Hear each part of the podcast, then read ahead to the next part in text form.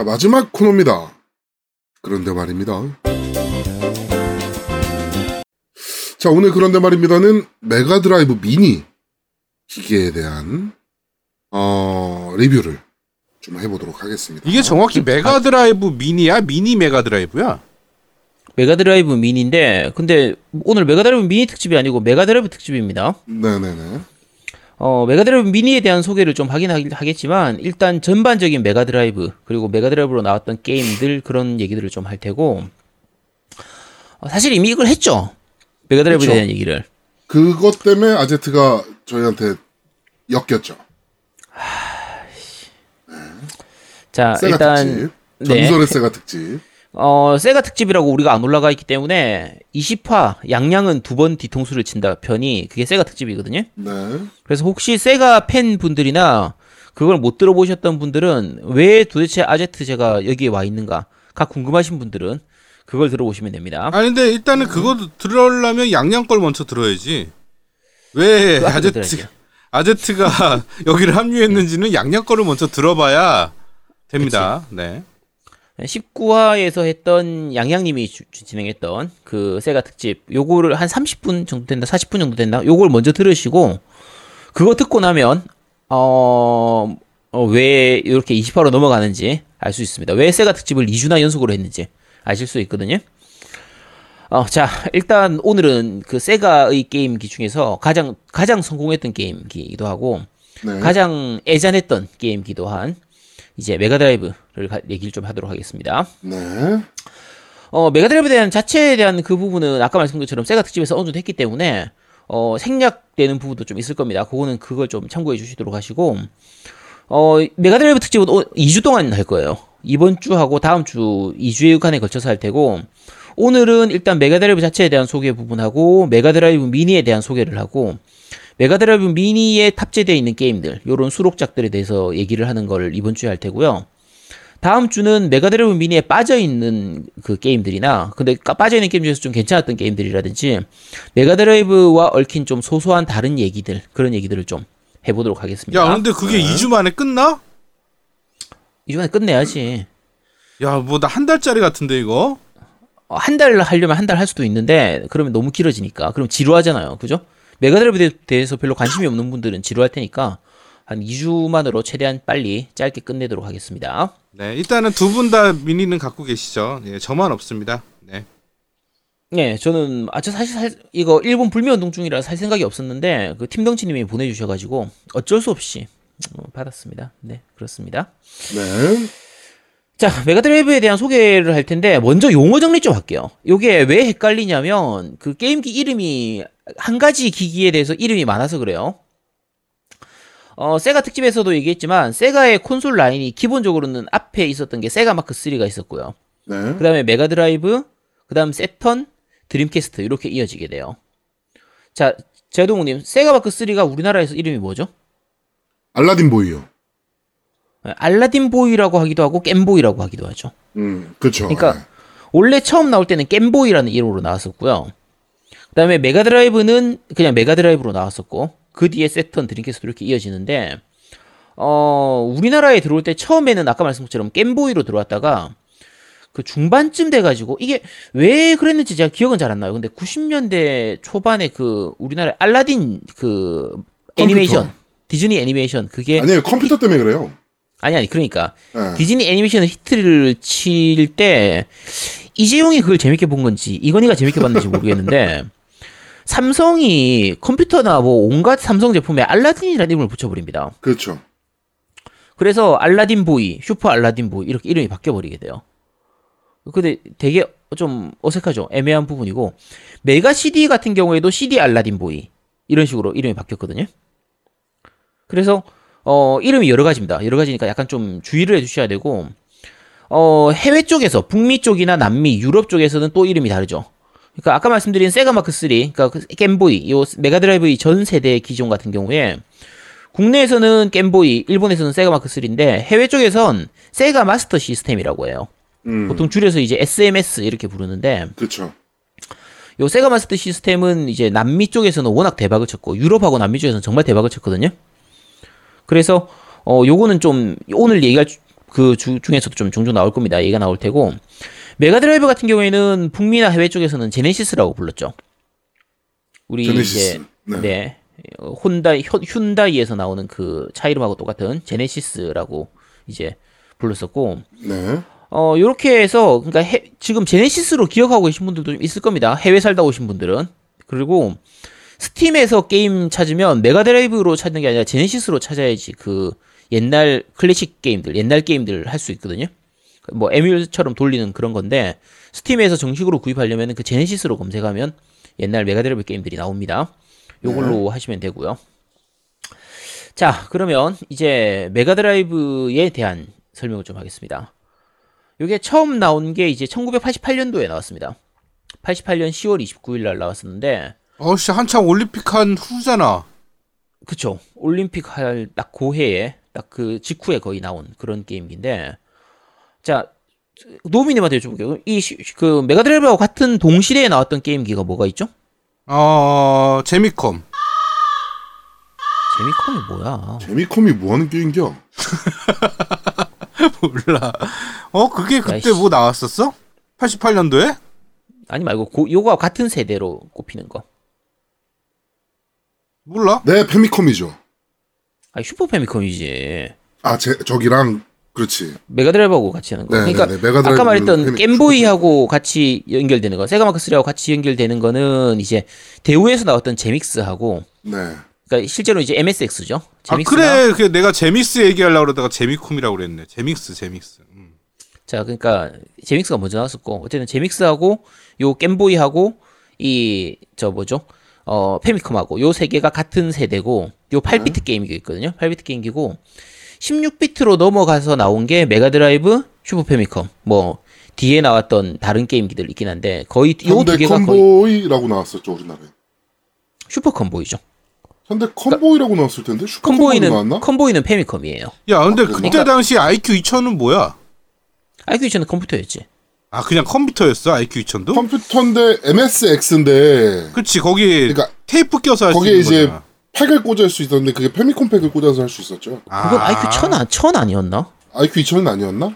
아, 이제 기억이 안 나네. IQ 쪽은 제가 기억이 안 나요. 근데 어쨌든 IQ 1000, 2000 뭐 이런 식으로 나왔었는데 그게 MSX 호환 기종도 나왔었고 그냥 IBM, IBM PC 호환 기종도 나오고 이래가지고 제가 어느 게 어느 건지는 잘 모르겠네요. 자, 어쨌든 메가드라이브 같은 경우에는 원래 슈퍼패미컴하고 같은 세대긴 한데 슈퍼패미컴보다 메가드라이브가 먼저 나왔습니다. 아, IQ 2000도 음. 그 게임 팩 꽂을 수 있었네요. 아, 그래요? MSX 예, 호환됐었어요? 예, 예, 예, 예. 아 그렇군요. 음, 음. 네, 그랬다고 합니다. 제가 없어가지고 네, 없는 집에 살아가지고 그런 게 없었습니다. 마음은 아프지만 아, 치시네. 아 그거 없었어. 애플밖에 없었어 나는. 그 애플이 더 비싸잖아. 아, 애플도 중고로 그 작은 아버지 쓰던 거 내가 그냥 얻어 얻어. 어찌됐건 애플이 훨씬 비싼 건데. 아유 게임 잘 안 됐었어. 도찐개찐. 아유 나도 애플이라 IQ 2000 있었어. 아유 뭘. 나 IQ 이천 없었어 나는. 난 애플밖에 없었어. 저는 8비트 게임기는 없이 그냥 바로 16비트로 바로 넘어가셨습니다. 자 어쨌든 그게 중요한 게 아니고 어 슈퍼 패미컴보다 메가드라이브가 2년 정도 먼저 나왔어요. 요게 약간 재밌는데 아까 메가드라이브가 원래 1988년 10월 29일 날 발매가 됐다고 했잖아요. 요 시기까지 아직 슈퍼 패미컴은 발표도 안 한 상태였어요. 그러니까 루머는 있었는데 패미컴으로 완전히 시장을 완전히 장악하다시피 한 상태여서 차기종을 내기는 내야 되는데 아직까지 완전히 발표를 안 한 상태였거든요. 그런데 메가드라이브가 먼저 나오고 나서 어느 정도 이제 반향을 일으키니까 닌텐도 입장에서는 빨리 발표를 해야 되잖아요. 그래서 메가드라이브가 나온 그 다음 달에 11월 달에 슈- 슈퍼패미컴을 냅니다. 발매하겠습니다라고 발표를 하긴 했는데 그 당시에는 내년에 발표 발매할게요. 그러니까 슈퍼메이컴은 89년도에 발매할 걸로 이제 처음에 출 그 발표를 했었는데 실제로는 그 생산 단가나 물량 같은 걸 못 맞춰가지고 그 다음 해에 90년도에 발매를 하게 됐어요. 그러니까 메가드라이브는 88년, 슈퍼패미컴은 90년도에 발매니까 2년 가까이나 텀이 있잖아요. 그럼 당연히 성능상에서는 뭐가 더 좋을까요? 뭐가 더 좋아요? 아이 대답 내가 물어보잖아. 2년 네. 먼저 나온 기기하고 2년 후에 나온 기기하고 당연히 정도 2년 좋겠어? 후에 나온 기기가 훨씬 좋죠. 여러 가지로 슈퍼패미컴이 더 성능이 좋았어요. 네. 좋은데 CPU의 처리 속도에 대해서는 오히려 메가드라이브가 더 좋았습니다. 음. 근데 그래픽이라든지 뭐 사운드라든지 이런 것들은 당연히 슈퍼패미컴이 더 좋았거든요. 네. 그래서 요 두 개의 팬들끼리 슈퍼패미컴 팬하고 메가드라이브 팬들끼리 싸울 때 야 네가 더 좋니 내가 더 좋니 이렇게 막 서로 싸우는데 나온 시기나 이런 것들을 생각을 하면 메가드라이브가 성능이 떨어질 수밖에 없어요. 음. 근데 그건 뭐 어쩔 수가 없는 거지. 그거 당연한 거지 그거는. 그런데 그럼에도 불구하고 충분히 괜찮은 게임들이 많이 나왔었으니까 그 약점을 성능이 떨어지는 그 약점을 충분히 보완할 만큼의 게임들이 많이 나왔으니까 둘 다 괜찮은 게임입니다. 잘 만들었던 거고. 아니 그럼 그때부터 기종 싸움이 있었던 거야? 아, 그치, 당연하지. 그 앞에부터 있었어요. 페미컴 뭐 하던 그 시절부터 이미 있었습니다. 페미컴 겜보이 하던 그 시절부터 이미 기존 사무 있었어요. MSX하고 다 마찬가지고. 아그 자, 전부터 이게- 있었어? 그 전부터 있었죠. 그 전부터 있었어요. 아타리하고 하던 미국 쪽에서는 아타리냐 뭐 페미컴이냐 이걸로도 기존 사무 있었으니까. 뭐, 그거는 지금 역사 앞으로 30년 후 40년 후 돼도 그대로 있을 겁니다. 똑같을 거예요. 그러니까 그, 그때 싸우던 사람들이 지금도 싸우는지는 모르겠는데 사실 그때나 지금이나 마찬가지지만 둘 다 사면 됩니다. 그치. 둘다 그렇죠. 사면 되는데 근데 보통 지금은 성인들이 많이 게임을 하지만 콘솔 게임은 오히려 지금 성인들이 더 많이 하잖아요. 그렇죠. 근데 그 당시에는 아무래도 애들이 하다 보니까 이제 엄마 아빠한테 얘기할 때 두 개 두 개 다 살라고 다, 사, 다, 다 사달라고 하기가 좀 힘들잖아요. 그러다 보니까 이제 뭐 좀 그렇게 싸운 거죠. 싸웠던 그런 부분인데 흔히 말하는 신포도의 기제 그런 것처럼 내가 못 산 건 구린 거야 이런 심리에서 한 거죠. 근데 어쨌든 메가드라이브나 슈퍼패미컴이나 둘 다 괜찮은 기기였습니다. 괜찮은 기기였고 어, 특히 메가드라이브 같은 경우에 88년도에 나왔었는데 당시에 CPU를 뭘 썼냐면 모토로라의 그 68,000을 썼거든요. 모르시죠? 네, 몰라요. 이게 사실 당시 기준으로는 굉장히 고성능의 CPU였어요. 음. 그러니까 요게 그 우리가 플레이스테이션 처음 나왔을 때 플스 처음 나올 때 그러니까 플스 1 처음 나올 때 그때 그 MIPS R3000A 그 CPU를 썼었는데 요게 굉장히 화제가 됐었거든요. 아, 그게 거의 워크스테이션급의 그 CPU를 콘솔 게임기에다 갖다 박았다 해가지고 정말 화제가 됐었는데 메가드라이브 때도 마찬가지예요. 그러니까 모토로라 68000이 이게 그러니까 약간 과장해서 하면은 진짜 워크스테이션급에서 쓰던 CPU고 일반 PC에서도 꽤 사양이 좋은 PC에서 썼던 CPU예요. 맥에서도 이거 썼었거든요. 음, 그다음에 뭐 샤프 X68000 요런 기기에서도 그걸 썼었는데 굉장히 고사양의 고성능의 CPU였기 때문에 일반 게임기에서 쓰기에는 굉장히 좀 어떻게 보면 고가고 너무 고성능 아니냐라고 할 정도의 수준. 그 당시 기준으로 하면 그랬던 CPU였는데 요걸 어쨌든 메가드라이브로 가져오면서 좀 대량 생산을 하다 보니까 단가를 좀 많이 낮춰가지고 물론 이제 그 PC에서 쓰던 68,000을 그대로 가져온 건 아니에요. 약간 커스터마 시켜가지고 좀 이렇게 좀 저가형으로 해서 만들긴 했지만 어쨌든 꽤 고성능이었고 메가드라이브가 초기 처음 발매할 때 가격이 그 가격 얼마쯤 하는지 혹시 기억하세요? 엔화 기준으로 얼마쯤 했을 것 같아요? 어, 뭐 지금 뭐 한 20만 원 하지 않았을까요? 그러니까 2만 엔? 오, 천재인데? 예, 한 2만 천엔 정도 했었어요. 처음. 어, 예리한데. 사실 굉장히 싼 거였습니다. 그때 기준으로 하면. 성능을 생각하면 굉장히 쌌던 건데, 패, 슈퍼패미콤이 조금 더 비쌌던 걸로 기억하거든요. 2만 5천엔 안팎이었던 걸로 기억하는데, 요게, 그 때를, 그때는 그런 식이었어요. 보통 게임기 회사들이, platformer 회사들이, 이, 기- 기기를 팔 때는 손해를 보고 팔았어요. 기기 팔 때는 손해 보고 팔고 나중에 소프트를 팔면서 게임 자체를 팔면서 거기서 로얄티로 수익을 얻는 이런 구조를 좀 많이 가지고, 가지고 있었기 때문에 어, 메가드라이브 초기 가격대 2만 천 엔은 거의 손해 보고 파는 거라고 사람들이 생각을 했던 가격입니다. 근데 어쨌든 그만큼 좀 좋은 기기였으니까 괜찮은 기기였고 CPU를 원래 두 개를 달아놨습니다. 요 그 메가드라이브 같은 경우에는 메인 CPU로 아까 말씀드린 68,000을 달고 어, 사운드 처리용으로 자일로그 Z80을 같이 달았었거든요. 네. 근데 요 자일로그 Z80이 어디 CPU냐면 그 전 세대인 세가 마크 3의 CPU예요. 그러니까 지금으로 치면 플스 4를 4의 CPU에다가 플스 3용 셀 CPU를 사운드 처리용으로 하나를 더 달아놓은 거의 그런 느낌이라고 생각하시면 돼요. 장난 아닌 거네요. 그쵸 장난 아닌 거죠. 근데 그렇게 달다 보니까 어댑터만 꽂으면 그 전 세대인 세가마크 3의 게임을 다 돌릴 수가 있었어요. 약간 편법으로 하면 어댑터가 없이도 가능했습니다. 음, 그래서 어쨌든 그런저런 게 가능했는데 어 이런 식으로 CPU를 아예 두 개를 달았으니까 그만큼 많이 투자를 한 거죠. 많이 투자를 했던 거고 어 요 부분 때문에 아까 하위 호환이 결국 가능하니까 이게 남미 쪽이나 유럽 쪽, 북미 쪽에서는 굉장히 메리트가 됐었어요. 어, 메가드라이브만 사면 그 전 세대의 그, 그 당시에는 세가 마스- 마스터 시스템, 그 전 세대의 게임을 그대로 할 수 있었으니까, 초기에 이 제네시스가 팔리는데, 메가드라이브가 팔리는데 굉장히 좀 도움이 많이 됐죠. 요 기능 자체가. 네. 그랬었고, 어, 아까 말씀드린 이 그 CPU, 68000 CPU 같은 경우에는 나중에 메, 저, 네오지오에서도 그대로 써요. 네오지오에서는 이제 물론 이제 좀 클럭을 높여 가지고 쓰긴 하지만, 어, 네오지오가 오락실용으로도 그대로 쓰였고, 굉장히 고성능 게임들이 많이 나왔던 걸 생각을 하면, 메가드라이브에 이걸 꽂았던 게 얼마나 큰 투자였는지를 알 수가 있죠. 그래서, 말씀드린 것처럼 슈퍼패미콤이 2년이나 뒤에 나왔음에도 불구하고, 요 CPU의 처리 속도나 이런 기능에 있어서는 메가드라이브가 결국 떨어지지 않았습니다. 오히려 슈퍼패미콤보다 더 좋았거든요. 네. 좀 그랬던 부분이 알 수가 있고요. 어, 메가드라이브 본체는 뭐 잘 만들었던 건데 여러 가지로 액세서리가 같이 나왔었죠. 어, 액세서리라고 해야 되나? 이 변종 기기, 변태 기기라고 해야 되나? 변태 기기. 네. 아제트 요거는 기기군요. 아니죠. 저 기기는 아닙니다. 거의 콘솔이 조아님급 기기죠. 네, 그렇습니다. 어, 근데, 그, 안 좋은 기기만 있는 건 아니에요. 제가 자세하게 다를 설명드릴 수는 없고요. 제가 세가 특집에서도 어느 정도 얘기를 했던 것 같기 때문에 몇 개만 좀 말씀드릴게요. 어, 변태 기기는 다음 주에 설명드리겠습니다. 네. 일단 대표작으로 꼽히는 게 패드예요. joypad. 네.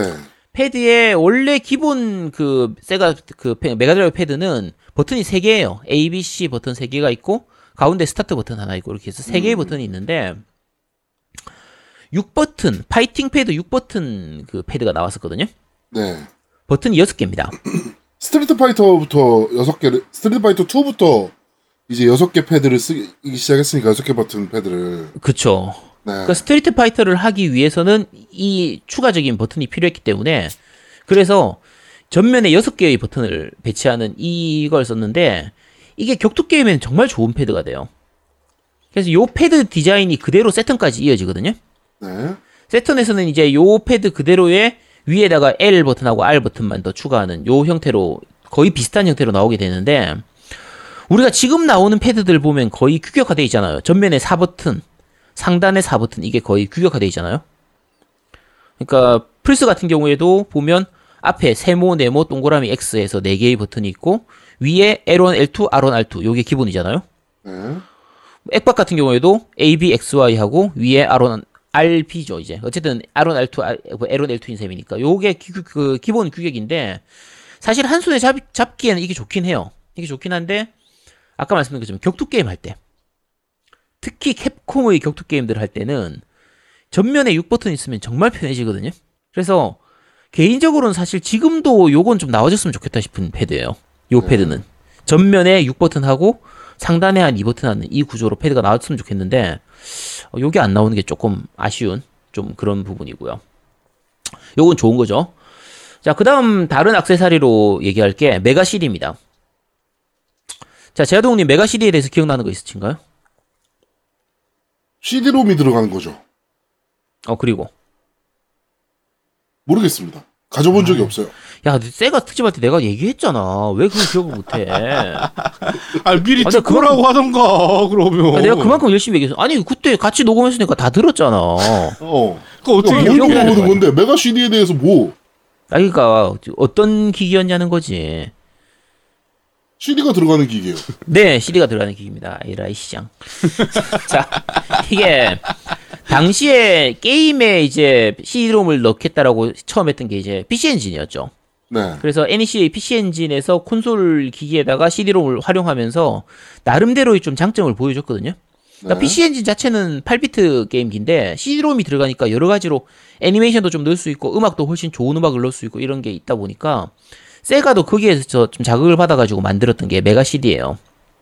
근데 이걸 별도 액세서리라고 부르기 잠깐 애매한 게 아까 메가드라이브 본체가 얼마냐면 이, 그 2만 천 엔이란 말이에요. 네. 근데 세- 메가 CD가 49,800엔입니다. 5만 엔이에요. 5만 엔. 그렇게 비싸네 진짜. 본체는 2만 엔인데 CD롬이 5만 엔이에요. 그렇게 비싸죠.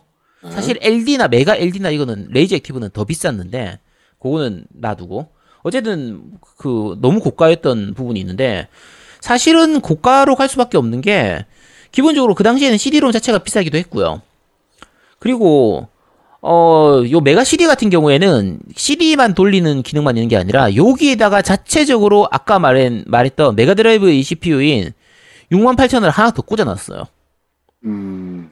그것도 CPU clock을 더 높인 상태로. 그 상태의 그걸 기기를 집어넣어 놓은 데다가 메모리 같은 경우에도 이제 CD 같은 경우에는 로딩을 해야 되니까 버퍼를 그렇죠. 위해서 그 메모리가 필요하잖아요. 메모리를 6메가비트짜리 메모리를 꽂아놨어요. 네. 이게 지금 6메가비트 하면 어느 정도인지 감이 안 오잖아요. 근데 메가드라이브 본체에 들어가 있는 메모리가 64kB거든요. 네. 그러면 본체보다도 몇 배나 높은 몇십 배 가까이 되죠. 열 몇 배인가 어쨌든 10배 넘네요. 네. 네, 엄청나게 높은 수준의 그 메모리를 갖다 꽂은 거예요. 한 10배, 어, 네, 더 되겠네요. 12배, 13배 되나? 어쨌든, 그렇게 갖다 꽂아놨으니까, 당연히 본체 가격이 비싸질 수밖에 없습니다. 그러니까, 물론 이제, 요 버퍼를 위한 메모리하고 본체 돌리는 메모리가 똑같은 건 아니긴 한데, 어쨌든 그만큼 많이 투자를 했다는 거죠. 근데, 어, 요, 이게 너무 고가다 보니까 많이 팔리질 않아서, 메가 CD용으로 게임이 많이 나오진 않았거든요. 많이 나오진 않았지만 그 나온 게임들 몇 개는 정말 괜찮은 게임들이 많아요. 정말 명작들이 많습니다. 자주 얘기하는 루나 실버스타 스토리도 여기서 나왔으니까. 네. 루나 이터널 블루. 그러니까 게임 아츠 쪽이 여기다 게임을 많이 냈었는데 유미미 믹스 같은 게임도 있었고. 그래서 어 진짜 다른 게임기 CD가 아니면은 만들 수 없는 게임들을 많이 내놨었거든요. 그래서 정말 괜찮은 게임들이 많았던 기기가 메가 CD인데 말씀드린 것처럼 판매량이 그렇게 크지가 않았고 세가에서 의외로 메가 CD로 게임을 그렇게 많이 개발하지 않았어요. 그러니까 어, 다른 서드 파티들은 그나마 좀 냈는데 정작 세가 본인들은 별로 게임을 많이 안 만들다 보니까 좀 좀 많이 사장된 그런 아쉬운 부분이 좀 있죠. 자, 메가 CD는 그래도 좀 어느 정도는 팔렸는데 자, 다음으로 얘기할 액세서리가 슈퍼 32X입니다. 음. 자, 요게 새턴 나오고 난 이후에 발매돼서 망했던 add-on 기기로 제가 그 말씀드렸었는데 네. 요 슈퍼 32X 같은 경우에 32비트 기기라고 보시면 돼요. 근데 게임기를 32비트 게임기를 따로 만드는 게 아니라 메가드라이브 위에다가 add-on으로 갖다 붙이는 거예요. 팩 꽂는 위치에다가 거기다가 갖다 붙이면 끼우면 이제 본체의 성능이 업그레이드 되는 그런 거라고 보시면 되거든요. 뭐 그때 당시에 에드온들이 좀 나오긴 했죠. 그러니까 그 뭐 PC에서도 그렇고. 그쵸. 예, 요런 방식은 좀 쓰던 방식이라. 근데 네, 많이 요새는 좀. 안, 어, 요새는 안 쓰는 방식이긴 하죠. 참 에드온 방식은. 그쵸. 요즘 같으면 아예 새로 기기를 내버리지. 그렇죠. 지금 액원에다가 액원 X를 할 때 액원 X를 위해서 뒤에다가 뭔가 기기를 한 뭐 3만 30만 원짜리를 더 갖다 붙이면 액원 X가 됩니다. 하는 요런 느낌이라고 보시면 돼요.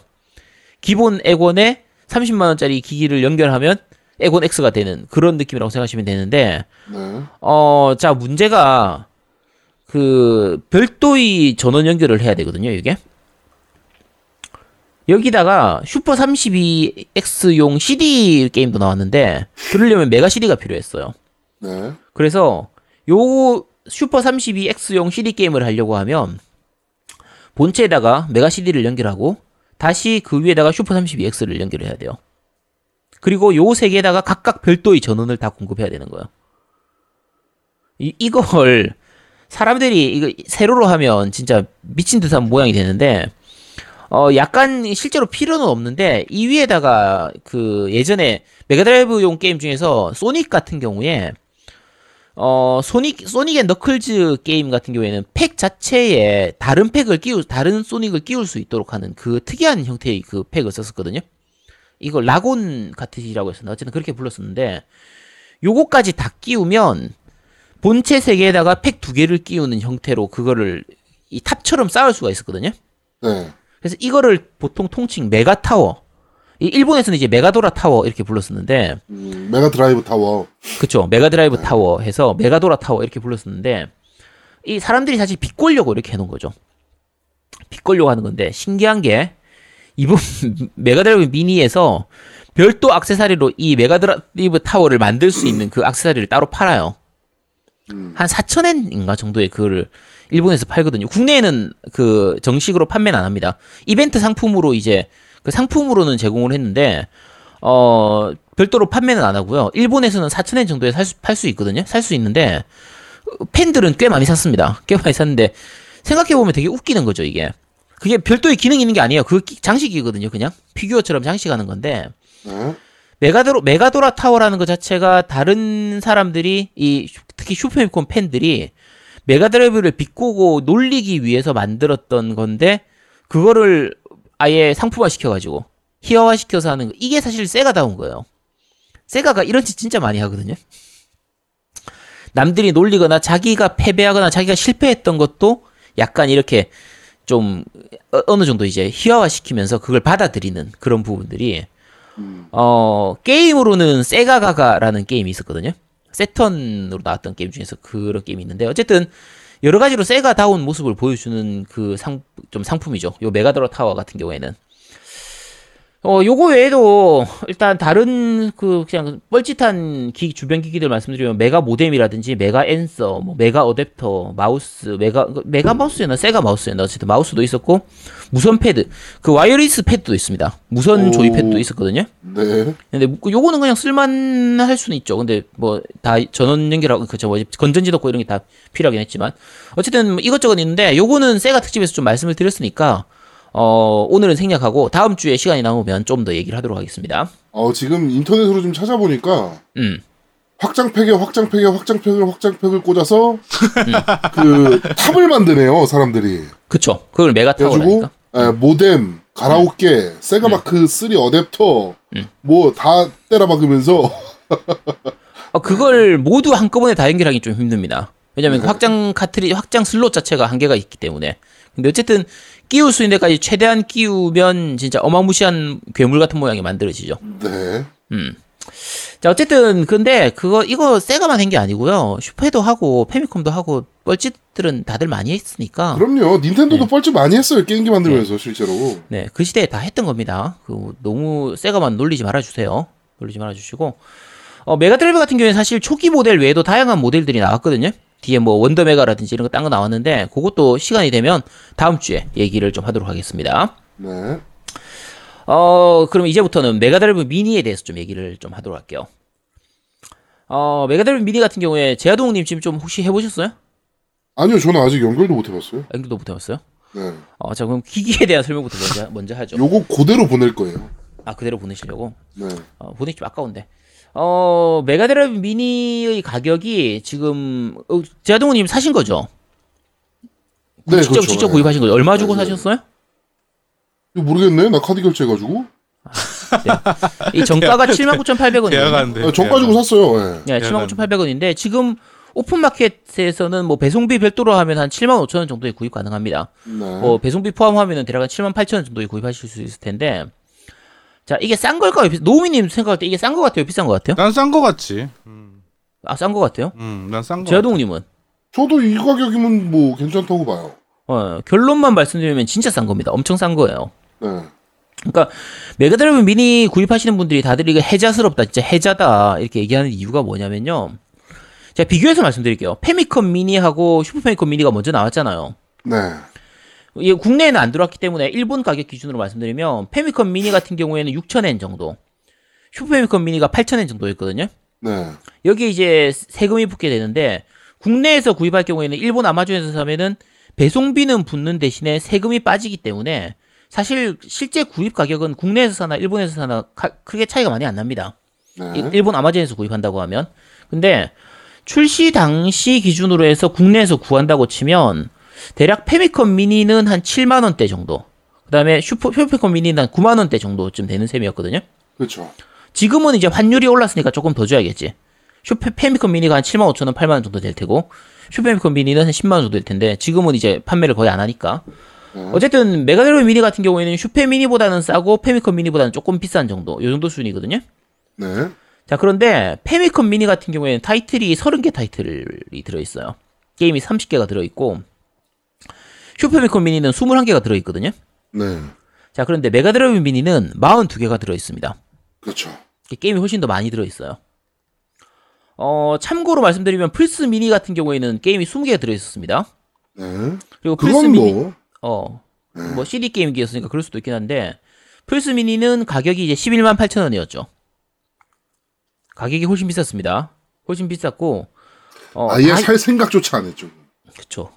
욕먹는 이유가 다 있는 게, 다들 아시겠지만, 플스 미니는 덤핑 돼가지고 지금 뭐 한 5만원, 뭐 6만원 이렇게도 살 수 있거든요? 네. 어, 정가에 사셨던 분들은 마음이 아프시죠? 어, 저는 콘솔이 조아님한테 선물로 받았기 때문에 마음이 좀 덜 아프긴 한데, 어, 실제로 게임을 해보면, 요 네 가지 게임들 중에서 메가드라이브가 원래 원 기기의 성능을 오히려 초월해서, 정말, 이거 에뮬레이터 방식이긴 할 텐데, 정말 잘 만들었습니다. 네. 오히려 실기로 하는 것보다 더 좋은 그런 부분들이 좀 있어가지고 어 전반적으로 굉장히 좀 만족스러운 구성이고요. 게임 자체도 42개의 타이틀도 오늘 소개를 하겠지만 다 진짜 괜찮은 게임들 많이 들어있는 편이고 구성이나 마감이나 여러 가지로 이 전체 디- 이런 게 굉장히 좋은 편이거든요. 그리고 패드 같은 경우에 요게 재미있는 게 그 USB 방식으로 연결하기 때문에 슈퍼 패미컴 미니나 저 패미컴 미니는 패미컴 미니는 아예 저게 분리가 안 됐던 걸로 같은데 어 슈퍼 패미컴 미니 같은 경우에 이제 연결하는 단자가 전용 단자를 쓰기 때문에 시- 컴퓨터에서는 쓸 수가 없거든요. 근데 메가드라이브 미니에 들어가 있는 그 패드는 그 USB 단자를 쓰기 때문에 PC에서 연결하면 바로 인식을 합니다. PC에 쓸 수가 있어요. 음. 근데 대신에 아쉬운 거는 스팀 제가 스팀 게임 몇 개 돌려봤는데 스팀 게임 중에서는 그게 인식은 하는데 안 되는 경우가 많고요. 일부 게임들에서는 사용이 가능합니다. 예를 들면 소닉 어드벤처 그 DX 소닉 어드벤처 그거는 가능하거든요. 게임이 돌아가고 어 재밌는 게 그 메가드라이브 스팀에서 올라와 있는 메가드라이브 클래식 그거는 안 돌아가요 또 제네시스 클래식에서는 또 안 돌아가서 어쨌든 뭐 쓸 수 있으니까 몇 개는 쓸 수 있거든요. 그래서 쓸 수 있는 게 어디야, 그죠? 그래서 음. 어, 꽤 괜찮은 편인데다가 패드 이 선 길이가 굉장히 길어요. 그래서 거실에서 두고 게임을 할 경우에 메가드라이브 미니 같은 경우에는 거실에 앉아가지고 뒤에 소파에 앉아서 충분히 플레이가 가능할 정도로 유선이라서 선이 길지만 충분히 플레이가 가능할 정도로 실 플레이가 가능한 수준으로 어, 돼 있어서 좀 여러 가지로 신경을 좀 많이 쓴 편으로 보이고요. 어, 전원 연결은 당연히 이제 USB 5핀, 그 마이크로 5핀 있죠. 일반적으로 쓰는 옛날 휴대폰에 썼던 그걸로 하기 때문에, 어, 전원을 많이 안 먹으니까 보조 배터리 같은 걸로도 충분히 게임이 가능합니다. 가능하고. 네. 영상은 이제 당연하지만 HDMI로 나가게 되고요. 메가드라이브 미니니까 일단 크기가 작아야겠죠? 크기는 가로, 세로, 높이가 다 원래 실제 기계보다 한 절반 정도로 줄었어요. 네. 그래서 부피로 따지면 대략 한 8분의 1 정도, 7분의 1, 8분의 1 정도 크기가 되는 건데 한 손에 쏙 들어오는 정도 크기거든요. 음, 사이즈가 굉장히 그 좋더라고요. 그러니까 네, 굉장히 작아요. 예, 귀엽더라고 게임기가. 네, 귀엽습니다. 오히려 놔뒀을 때의 모양은 패미컴 미니나 슈퍼패미컴 미니보다 훨씬 더 예쁜 것 같아요. 요 메가드라이브가 제일 예쁜 것 같거든요. 네. 그러니까 저 같은 경우에 이제 네 가지가 다 있단 말이에요. 플스 미니하고 다 있는데 네 개 중에서는 메가드라이브 미니가 제일 예쁜 것 같아요. 그래서 어, 굉장히 만족하는 편이고요.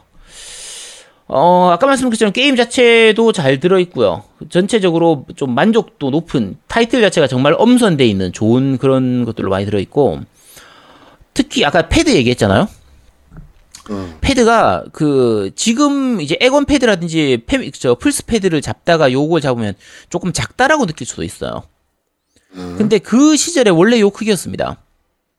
그래서 그러니까 옛날에는 원래 그 겜보이 때도 마찬가지고 패미컴 때도 마찬가지고 슈퍼패미컴 때도 마찬가지고 패드 크기가 별로 안 컸어요.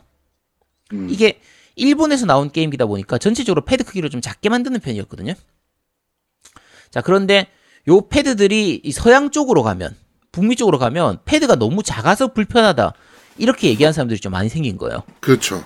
그리고 특히 예전에는 애들이 했었는데 이제 점점 그 게이머들의 연령층이 좀 높아지다 보니까 어른이 되고 나서 이 패드를 잡으려니까 너무 작아서 불편하다 이런 부분들 때문에 지금은 패드들이 사실 많이 커진 거거든요.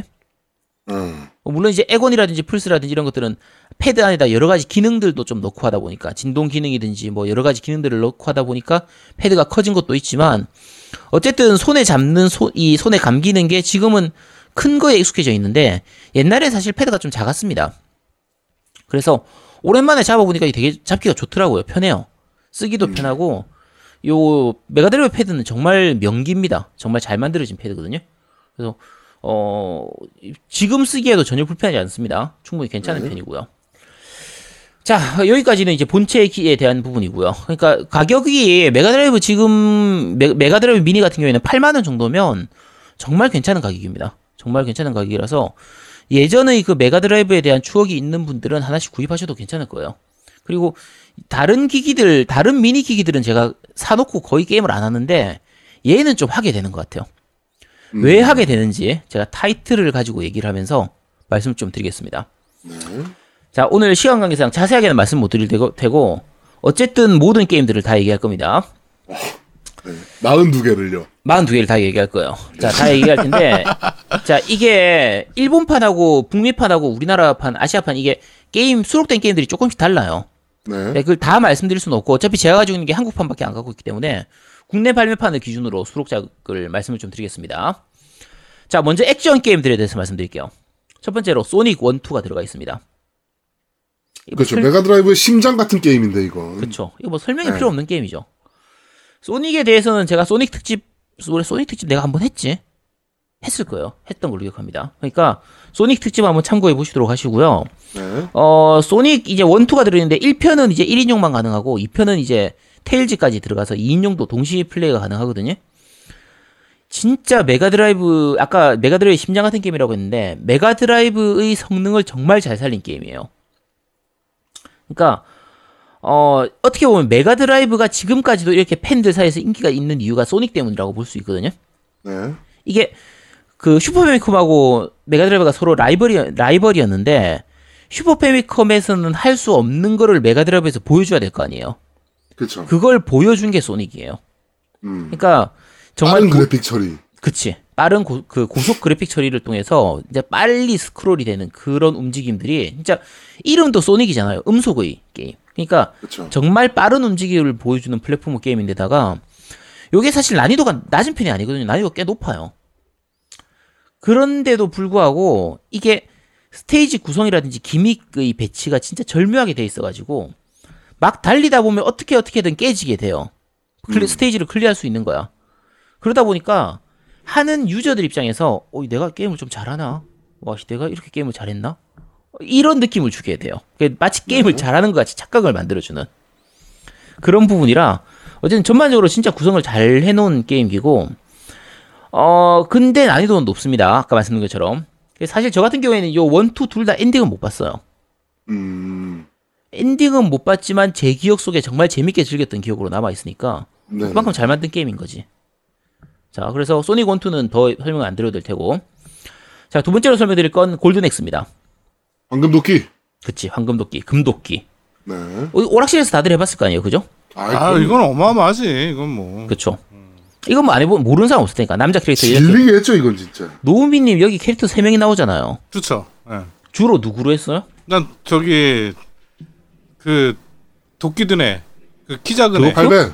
음. 오, 씨, 어, 의외인데. 야 무조건 이건 역해지. 무조건 역캐를 하지. 그럼 왜? 어, 용인데. 그치. 마법 쓰면 용 나오니까. 어. 뭐? 아니, 요게, 근데 나는 그때 부끄러움을 많이 타가지고 내가 음, 내가 지금 숫기가 없잖아요. 그래가지고 네 그랬던 것 같아요. 네. 아, 그때는 그랬다고? 음 그때도 이 얼굴이었는데 네. 음. 네, 그냥 그랬다고 하- 합시다. 그냥 더 얘기하면은 구차, 구차해지니까 그랬다고 치고. 그 당시에 요거 하면, 게임 하면 거의 그 캐릭터는 3명이에요. 남자 캐릭터, 여자 캐릭터, 이제 그 드워프 캐릭터, 그 난장이 도끼 들고 있는 캐릭터인데, 대부분은 여자를 하든지 아니면 그 드워프를 했었어요. 네. 요두 개가 성능이 좋아. 그래 나 두어 남자 했다니까. 음. 그러니까 남자 캐릭터는 좀 약간 애매하고 그 역해가 이 약간 노출도가 조금 있는 편이라 그 당시 초딩들 입장에서는 되게 좀 약간 심쿵한 그런 게 좀 있었거든요. 보통 그 당시에 약간 이렇게 노출 있는 게임이 요거하고 이제 황금성 황금성의 갑옷 깨기 하는 그거. 야, 나 어. 너네들 조용히 어, 하겠으면 알아요. 내가 이- 내가 이상해져. 그 게임 알아요. 예. 어, 그- 그런 게 나름대로 이제 이렇게 약간 신- 소년들의 가슴을 좀 심쿵하게 만들었던 그런 게임이라 어쨌든 요거를 메가드라이브로는 잘 이식을 해왔었기 때문에 어, 메가드라이브 판도 굉장히 할만합니다. 네. 오락실 거를 그대로 잘 이식하는 게 그러니까 이게 세가 같은 경우에는 원래 아케이드 시장 그러니까 오락실에서 게임기를 많이 만들 게임을 많이 만들다 보니까 오락실에서 성공한 게임기를 가정용 게임기로 콘솔로 가져오는 그러니까 이식해서 파는 게 제일 기본적인 사업 모델이었어요. 어. 그러니까 이 사람 애들 입장에선 야 오락실에서 하던 게임을 집에서도 할 수 있네? 라는 그 부분이 그렇지. 굉장히 강, 음. 강점이었거든요. 맞아 맞아 맞아. 그 부분이 닌텐도보다 오히려 이 세가가 더 강점이었던 게 그 부분이었어요. 닌텐도 오락실 게임을 안 만드니까. 어. 그러니까 콘솔 게임 자체에서 재밌는 게 많긴 한데 오락실 게임을 그대로 가져오는 부분들은 오히려 이 세가 쪽이 더 많았으니까 그 부분이 한 가지 메리트가 됐었어요. 자, 어, 사실 요거하고 같이 얘기하고 싶은 게 수왕기인데 그 수왕기 다들 아시죠? 수왕기는 알죠. 수왕기가 엔딩이 매우 야, 하나 스포하지 마, 스포하지 마. 그때 너 이미- 당시에는 굉장히 쇼킹했던. 그치 쇼킹했던 네. 그건데 하지 마. 스포하지 마. 지난번에 너 이미 한 번 했어. 근데 그 수왕기 야, 같은 경우에는 수학기가 언제적 게임인데 뭐아 그래도 야 어쨌든 하면 안 됩니다. 수왕기 같은 경우에 한국판에는 이게 수록이 안 됐어요. 일본판에도 없고 이게 북미판이나 유럽판에는 있거든요. 그러고 보니까 황금도끼도 엔딩이 야, 야 하지 마, 하지 마, 하지 마. 야 스포하지 마, 좀 스포하지 마. 자 어쨌든 그 수왕기도 있으면 좋은데 어쨌든 뭐 그거는 좀 약간 아쉬운 부분이고. 근데 금도끼도 정말 잘 만들어져 있어요. 그러니까 어, 마법 연출이나 이런 것들은 오락실 거보다 약간 약하긴 하지만 게임성이나 이런 것들은 진짜 오락실 그대로 가져왔기 때문에 정말 재밌게 즐길 수 있는 게임입니다. 자, 그 다음 게임은 슈퍼 시노비. 어, 요거 혹시 해보셨어요? 네, 그 흰색 닌자 나오는 거. 흰색 닌자 나오는 건 아마 섀도우 댄서 얘기하는 걸 거예요. 어? 그런가? 슈퍼 시노비는 흰색 아니었던 것 같은데? 네, 기억이 잘 안 나네. 아닌데 슈퍼 시노비도 흰색이었던 것 같은데? 슈퍼 시노비도 흰색이었나? 아, 내 이번에 다시 안 해봐가지고 내가 그러네. 어쨌든 원래 오락실용 게임으로 나왔던 게 이제 맞아요, 흰색. 닌자. 예, 아. 흰색 닌자였어? 아, 그렇구나. 어, 그러니까 원래 나왔던 게 이제 시노비가 먼저 나왔었고요. 요 네. 시노비는 겜보이로도 이제 이식이 됐었거든요. 아까 말씀드린 세가 마크 3로도 이식이 됐었고 개인적으로는 그 겜보이를 살 때 같이 샀던 런칭 타이틀로 제- 제가 런칭 아니고 내가 사면서 같이 샀던 게 처음 샀던 게 시노비였어요. 네. 정말 인상 깊었던 게임인데 어 요거의 속편이 이제 슈퍼 시노비였죠. 어 이거 어떤 게임인지 혹시 기억나시나요, 제아동님? 슈퍼 시노비요? 네, 슈퍼 시노비. 아니요, 그렇게 제, 재밌게 즐겼던 기억은 아니어서. 요게 그러니까 제가 음. 옛, 그, 시노비 1편 있잖아요. 네네. 그것도 첫 보스를 못 깼어요. 아, 야, 그거는 쉬운데, 그거는 뭐 나무 토막 같은 거 이렇게 잔뜩 쌓여있는 그게 첫 번째 보스. 아니, 아니다. 갑옷 아니죠. 입은 애, 갑옷 입은 애 네, 갑옷 입은 애죠. 점프해서 따다닥, 점프해서 따다닥 이렇게 표창 쏘는. 예. 점프해가지고 딱 타이밍 잘 맞춰서 점프 쏴가지고 상대방 아, 나 얼굴을 그. 타이밍을 못 맞추겠더라고. 그러니까 얼굴을 맞춰야 돼. 딱 얼굴 외에 딴 부위는 맞으면 데미지가 안 들어가고 딱 얼굴을 맞춰야 되는 거거든요. 요런 류의 게임을 더럽게 못했어요, 진짜. 슈퍼 시노비도 첫 번째 보스가 그런 그 놈이었어. 그런 보스였던 것 같은데. 네. 어쨌든 요 시노비 같은 경우에 사실 난이도가 되게 높았습니다. 그 시대에는 원래 액션 게임들이 좀 난이도 높긴 했는데 슈퍼 시노비도 상당히 난이도가 높은 편이었는데 네. 이게 스테이지 구성이나 퍼즐 구성이 굉장히 잘 돼 있는 편이었어요. 지금으로 치면 저거에 해당되죠. 닌자 가이덴 같은 그런 느낌이라고 보시면 돼요. 그래서 어쨌든 굉장히 좀 재밌는 게임이었고 근데 저 같은 경우에는 개인적으로는 요거 다음에 나왔던 Shadow Dance가 더 재밌었어요. 예. Shadow Dance 같은 경우에는 그 개 데리고 다니는 그 게임이거든요. 어, 예. 근데 개를 시켜가지고 이제 전투에 활용하는 이런 그 적한테 가가지고 저- 적 물고 있게 하고 그 동안에 내가 적 무찌르고 이런 식의 그 액션이 가능했는데 어저 노우미님 이런 요거 닌자가 개 데리고 다니는 거 하면 생각나는 캐릭터 있으신가요? 어 건퍼드. 갈포드지. 어, 네. 그래. 뭐 하나 제대로 아는 게 없구만. 아야 그래도 씨 비슷하게 말한 게 어디요? 넌 씨. 야저 정도면 야저 그 정도 훌륭한 거야. 나, 나 모를 줄 알았어. 네, 사무라이 쇼다운에 나왔던 갈포드, 가루호도 네. 하는 걔가 이제 어떻게 아니야 보면- 건퍼드? 아, 진짜 한 번만 해 그냥. 그래? 자, 갈포드 얘가 사실 어떻게 보면 이 Shadow Dance의 그거를 오마주한 거예요.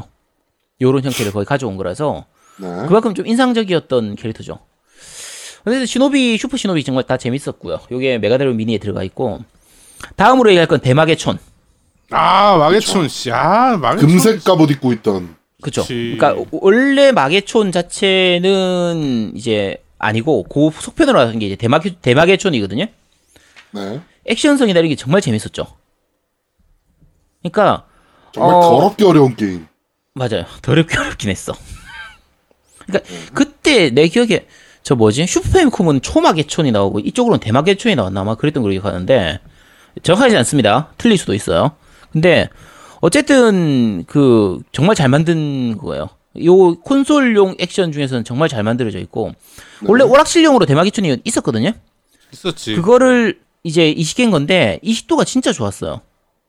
거의 오락실 거를 거의 그대로 가져오다시피 해서 그러니까 아까도 말씀드린 것처럼 오락실 게임을 가져와서 가정용으로 이식했을 때는 슈퍼패미컴보다는 메가드라이브 쪽이 훨씬 좀 이식도가 좋은 경우가 많았어요.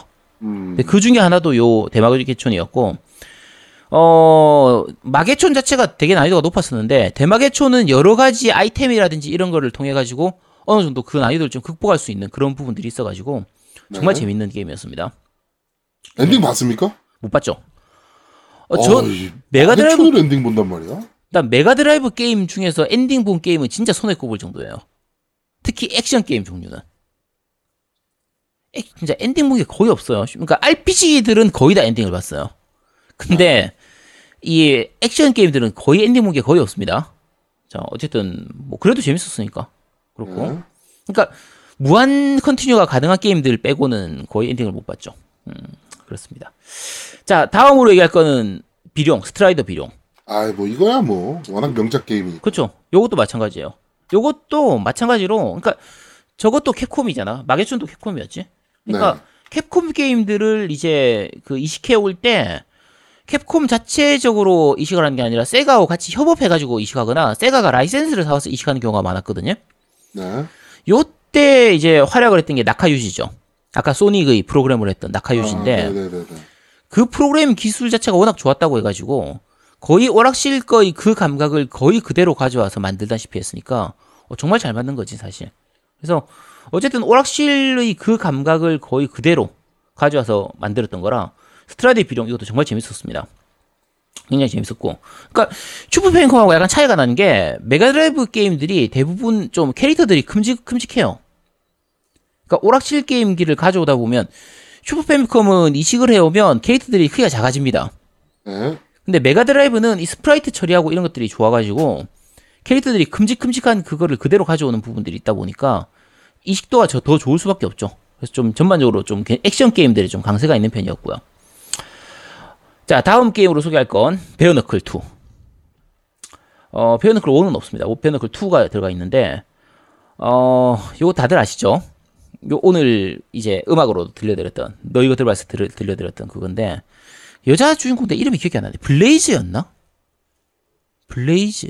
블레이즈가 몰라요. 맞나? 베어너클이? 어쨌든 그 여자 캐릭터가 맞는 것 같다. 아유. 걔가 이제 그니까 요 베어너클 자체는 사실 스트 그 파이널 파이터의 그냥 아류작들로 많이 나왔던 게임들 중에 하나였긴 한데 1탄이 성공하고 나서 2탄이 나오면서 캐릭터도 늘어나고 캐릭터 크기도 커지고 애니메이션도 좀 더 좋아지고 꼬맹이가 나오죠. 농구하는 꼬맹이. 그쵸 꼬맹이도 나오고 하는데 각 캐릭터별로 좀 다양한 액션을 좀 보여주는 부분들도 있고 네. 어 이제 여자 주인공이 그 미니스커트를 입고 있습니다. 그렇죠. 근데 주로 싸울 때 발차기를 많이 해요. 하이킥을 많이 날립니다. 아이씨 참. 네, 어쨌든 좋은 게임이었습니다. 베어네클 정말 재밌는 게임이고요. 어 뒤로 3탄이 나오긴 했는데 이게 뭐냐? 베어네클 2가 아니야. 베어네클 진짜 잘 만든 게임이라니까. 진짜 액션성 좋아요. 어, 베어너클은 좋은 게임이에요. 네. 그리고 그때 말씀드린 것처럼 아까 말씀드린 것처럼 그 베어너클 2 같은 경우에는 음악은 코시로 유조가 맡았었기 때문에 어, 이 제작 자체를 아마 그 코시로 유조 그 회사 에이시언트에서 아마 해- 제작했을 거예요. 음, 그래서 음악도 좋고 액션성도 괜찮고 정말 괜찮은 게임이었습니다. 네. 좋은 게임이었고요.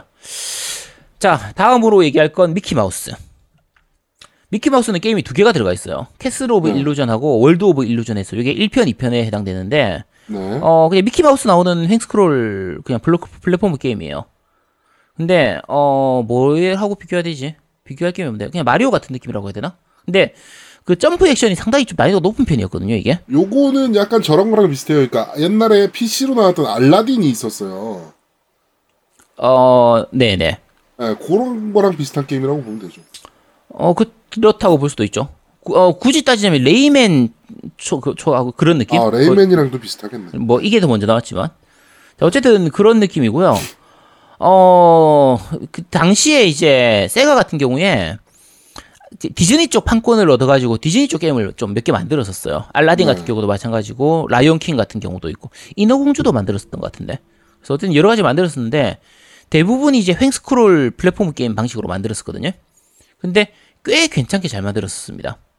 꽤 잘 만든 편이에요. 근데 근데 이때 그 디즈니를 원래 닌텐도가 갖고 있지 않았나요? 아니 아니 디- 아닌데 디즈니가 닌텐도가 원래 그 디즈니 캐릭터를 활용한 포커 카드를 만들었던 회사잖아요. 만들긴 했는데, 그러니까 일본 내 판권이나 뭐 그런 건 있을지 모르겠는데, 그거는 그쪽 판권이고 게임 쪽은 게임은 대부분 둘 다 나왔었어요. 그러니까 알라딘 같은 경우에도 이제 메가드라이브판이 있고 슈퍼패미컴판이 있거든요. 그래서 슈퍼패미컴용으로도 나오고 메가드라이브판용으로도 나오고 좀 그런 식으로 나왔었죠. 네. 어쨌든 미키마우스 같은 경우에는 이제 2편 같은 경우에는 이제 2인 플레이도 가능했었고 co-op 같은 그런 느낌으로 플레이가 gimmick 같은 게 스테이지 구성이 둘이서 같이 이렇게 co-op하는 느낌으로 이렇게 퍼즐 풀고 이런 것들이 있어가지고 둘이서 같이 하면 꽤 재밌는 게임이었어요. 음. 어쨌든 미키마우스는 꽤 좀 잘 만든 게임이고요. 어 다음 게임은 이제 스노우 브라더스입니다. 아유 뭐. 이거 뭐 다들 아시겠죠? 오락실에 있었던 거 이식인 거니까.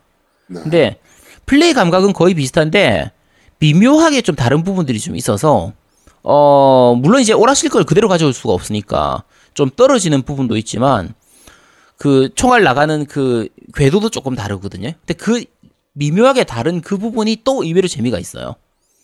그래서 전반적으로는 그 이식을 좀 잘한 편이고 나름대로의 따, 별도의 재미도 있고요. 어 괜찮은 편입니다. 특히 스노우드 그러니까 메, 이 메가드라이브 게임들 중에서 몇 가지 그런 게임들이 있는데 보통 세이브 기능은 없고 이런 액션 게임들 같은 경우에 패스워드 기능이 있는 경우가 많거든요. 네, 그렇죠. 그러면 스노우브라더스 같은 경우에는 이제 10, 스테이지 단위로 패스워드가 나오기 때문에 그 패스워드 기록하면은 기록해 두면은 그 다, 나중에 플레이할 때도 그 스테이지부터 이어서 바로 플레이를 할 수가 있어요. 근데 이런 부분들 때문에 오락실에서는 돈 무지하게 쏟아 넣어야지 엔딩을 볼 수 있었지만 요 가정용에서는 뭐 그렇게 어렵지 않게 엔딩을 볼 수 있는 게임이라 어 되게 재밌는 게임이었습니다. 괜찮은 게임이고 인용하면 정말 재밌죠. 어. 어, 두 분 다 해보셨죠 이거는? 해봤지. 해봤나? 당연히 그거 안 해본 야, 사람 당연히 해봤지. 야, 이거 오락실 했으면 당연히 해봤지. 네, 해봤을 겁니다. 기억은 안 나더라도 해봤을 겁니다. 음, 네. 해봤던 것 같네요. 네, 해봤을 거예요. 자, 다음 소개할 게임은 중자기병, 중장기병 레이노스입니다. 어, 어, 진짜 모르겠다. 아, 이거 진짜 유명한 게임인데. 그러니까 메사이어에서 애니메이션은. 잘 많이 봤는데 재밌게 봤어요. 이거 애니메이션이 있었다고? 애니메이션이 있어? 뭐, 뭐, 딴 거하고 착각하는 거 아니야? 음 그런 것 같아. 네. 어, 중장기병 레이노스 같은 경우에 그 메사이어에서 만든 게임이에요. 마법 그러니까- 마법 기사 뭐냐 레이노스 아니냐? 레이아스, 레이아스. 야, 마법 기사 레이아스는 저 슈퍼패미콤판으로 RPG 게임이 있습니다. 아 네. 자, 어, 놔두고요. 어, 중장기병 레이노스 같은 경우에 원래 그 메사이아가 랑그리사 만든 회사거든요. 근데 요 당시에 메사이아는 정말 그 다양한 게임들 잘 만드는 회사였어요. 슈팅 게임도 잘 만들고 요 게임 같은 경우에 로봇 타고 다니면서 움직이는 약간 묵직한 느낌의 액션 게임이었는데 어, 굳이 따지면 아까 스트라이더 비룡 같은 그런 느낌처럼 진행되는 그런 게임인데 어 얘들이 이 메가드라이브용으로는 중장기병 레이노스를 내놓고 아마 슈퍼패미콤용으로는 중장기병 발켄을 내놨을 거예요. 네. 둘다 명작입니다. 둘 다 정말 잘 만든 게임이에요. 로봇의 그 움직임 같은 그런 것도 굉장히 잘 표현하고 있었고 로봇이라서 가능한 뭐 총 쏘는 부분이라든지 뭐 이렇게 부스터 같은 걸로 이렇게 달려가는 부분이나 이런 부분들이 굉장히 좀 다양한 연출이나 다양한 무기들이 나왔기 때문에 어, 정말 재밌는 게임입니다. 대신에 좀 많이 어렵습니다. 요거는. 그래서 이거는 지금 해도 재밌습니다. 제가 요 메가드라이브 미니 받고 나서 여러 가지 게임들을 좀 해봤는데 RPG 게임들은 옛날엔 했었는데 지금은 도저히 못 해먹겠는데 액션 네. 게임들은 오히려 진짜 할만해요. 지금에도 진짜 할만합니다. 그래서 요거는 지금에도 재밌거든요. 한번 꼭 해보시도록 하시고요. 자 다음 소개할 게임은 건스타 히어로즈입니다. 어, 자 건스타 히어로즈 전혀 모르는 게임이네요. 자, 그 제아동님하고 예전에 세가 특집할 때 요거 똑같은 얘기 했었어. 똑같은 얘기 했어. 내가 그때 뭐, 뭐 얘기했냐면, 요게 트레저에서 만든 거거든요. 네. 자, 트레저는 어떤 회사인가요? 하면은 제아동님이 몰라요라고 얘기했어요. 처음 들어보는데요? 네. 몰라요. 자, 그럼 제가 다시 얘기를 하는 거죠. 자, 세턴으로 나왔던 가디언 히어로즈를 만든 회사예요. 음. 그러면 제아동님이 이렇게, 아, 그 회사 하면서 내 친구 중에 그거 정말 좋아해가지고 그 세턴을 샀다. 이런 얘기로 흘러가는 네, 얘기가 맞아요. 똑같이 흘러갔었습니다. 자, 네. 그런데 트레저 쪽 게임이 몇 가지 괜찮은 게임들이 있거든요. 근데 액션 게임을 정말 잘 만듭니다. 아마 저 에일리언 솔즈도 여기서 만들었던 것 같은데 트레저였던 것 같은데 어쨌든 어 액션 게임으로 그 저 굉장히 재밌게 그 액션이 다른 부분들 무기 다양한 무기를 쓰는 이런 것들을 잘 만드는 편이라 요게 어떻게 되냐면 아이템이 여러 개가 있는데 그 아이템 두 개를 조합해 가지고 무기가 만들어지는 거예요. 음. 그러니까 쏘는 무기하고 불하고 두 개가 조합이 되면 화염 방사기가 만들어지는 이런 식의 그 아. 좀, 무기 기믹이 굉장히 좋은 편이고 네.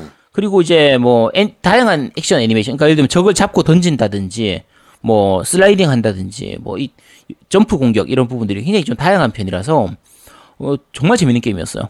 적 보스 패턴도 정말 진짜 다양하고 스테이지도 각 스테이지별로 이제 배경이나 gimmick이나 이런 것들도 정말 다양하게 있어가지고 건스타 히어로즈는 거의 세턴 최고의 액션 게임 중에 하나입니다. 그래서 혹시나 그 당시에 못 해보셨던 분들이면 이거는 꼭 해보시도록 하세요. 지금에도 재밌는 게임입니다. 기- 재밌는 게임이고요. 자, 그 다음 소개할 게임은 뱀파이어 킬러입니다.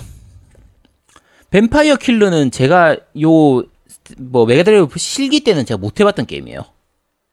못 해봤던 게임인데, 악마성입니다, 악마성. 그러니까 음, 코나미에서 네. 나왔던 악마성인데, 악마성 이름을 달고 나오진 않았어요. 이게 뭐, 이제 아무래도 닌텐도하고의 여러 가지 관계 부분 때문인지 모르겠지만, 스타일은 거의 악마성스러운 그런 연, 그 분위기나 이런 거 다 악마성입니다. 악마성인데, 어쨌든, 제목은 악마성이 아니고, 뱀파이어 킬러 라는 제목으로 나오는 거고, 뱀파이어 킬러면 내용상 사실상 악마성이잖아. 그래서 거의. 근데, 여기에 캐릭터 이제 두 명 고를 수 있거든요? 네. 두 명 중에서 그 아래쪽에 있는 한 명이 여자인 것 같기도 하고 아닌 것 같기도 하고 이름을 보면은 남자 같은데 옷 입은 거라든지 이런 거는 약간 미니스커트 같기도 하고 바지 같기도 하고 옷이 가슴이 있는 것 같기도 하고 없는 것 같기도 하고 머리가 길기는 한데 애매해서 당시에 저도 궁금했던 게임 그 캐릭터거든요. 제가 사질 않았기 때문에 보기만 보고 사질을 못했거든요 그때. 네. 궁금했는데 오늘 제가 플레이를 해봤는데 다시 플레이 해봐도 모르겠어요. 얘가 남자인지 여자인지. 자 그런데 아, 직까지 수수께끼입니다. 어쨌든 네. 어 굉장히 재밌는 악마성 게임. 지금 제가 지금 다 하고 있는데 오 괜찮더라고요 이게. 뭐 악마성은 기본적으로 게임성이 좀 보장이 좀 되는 게임이니까. 음, 그쵸. 네. 그래서 어 괜찮은 게임입니다. 이것도 한번 기회 되면 한번 해보시도록 하시고요. 3D 악마성 아닌 다음에야.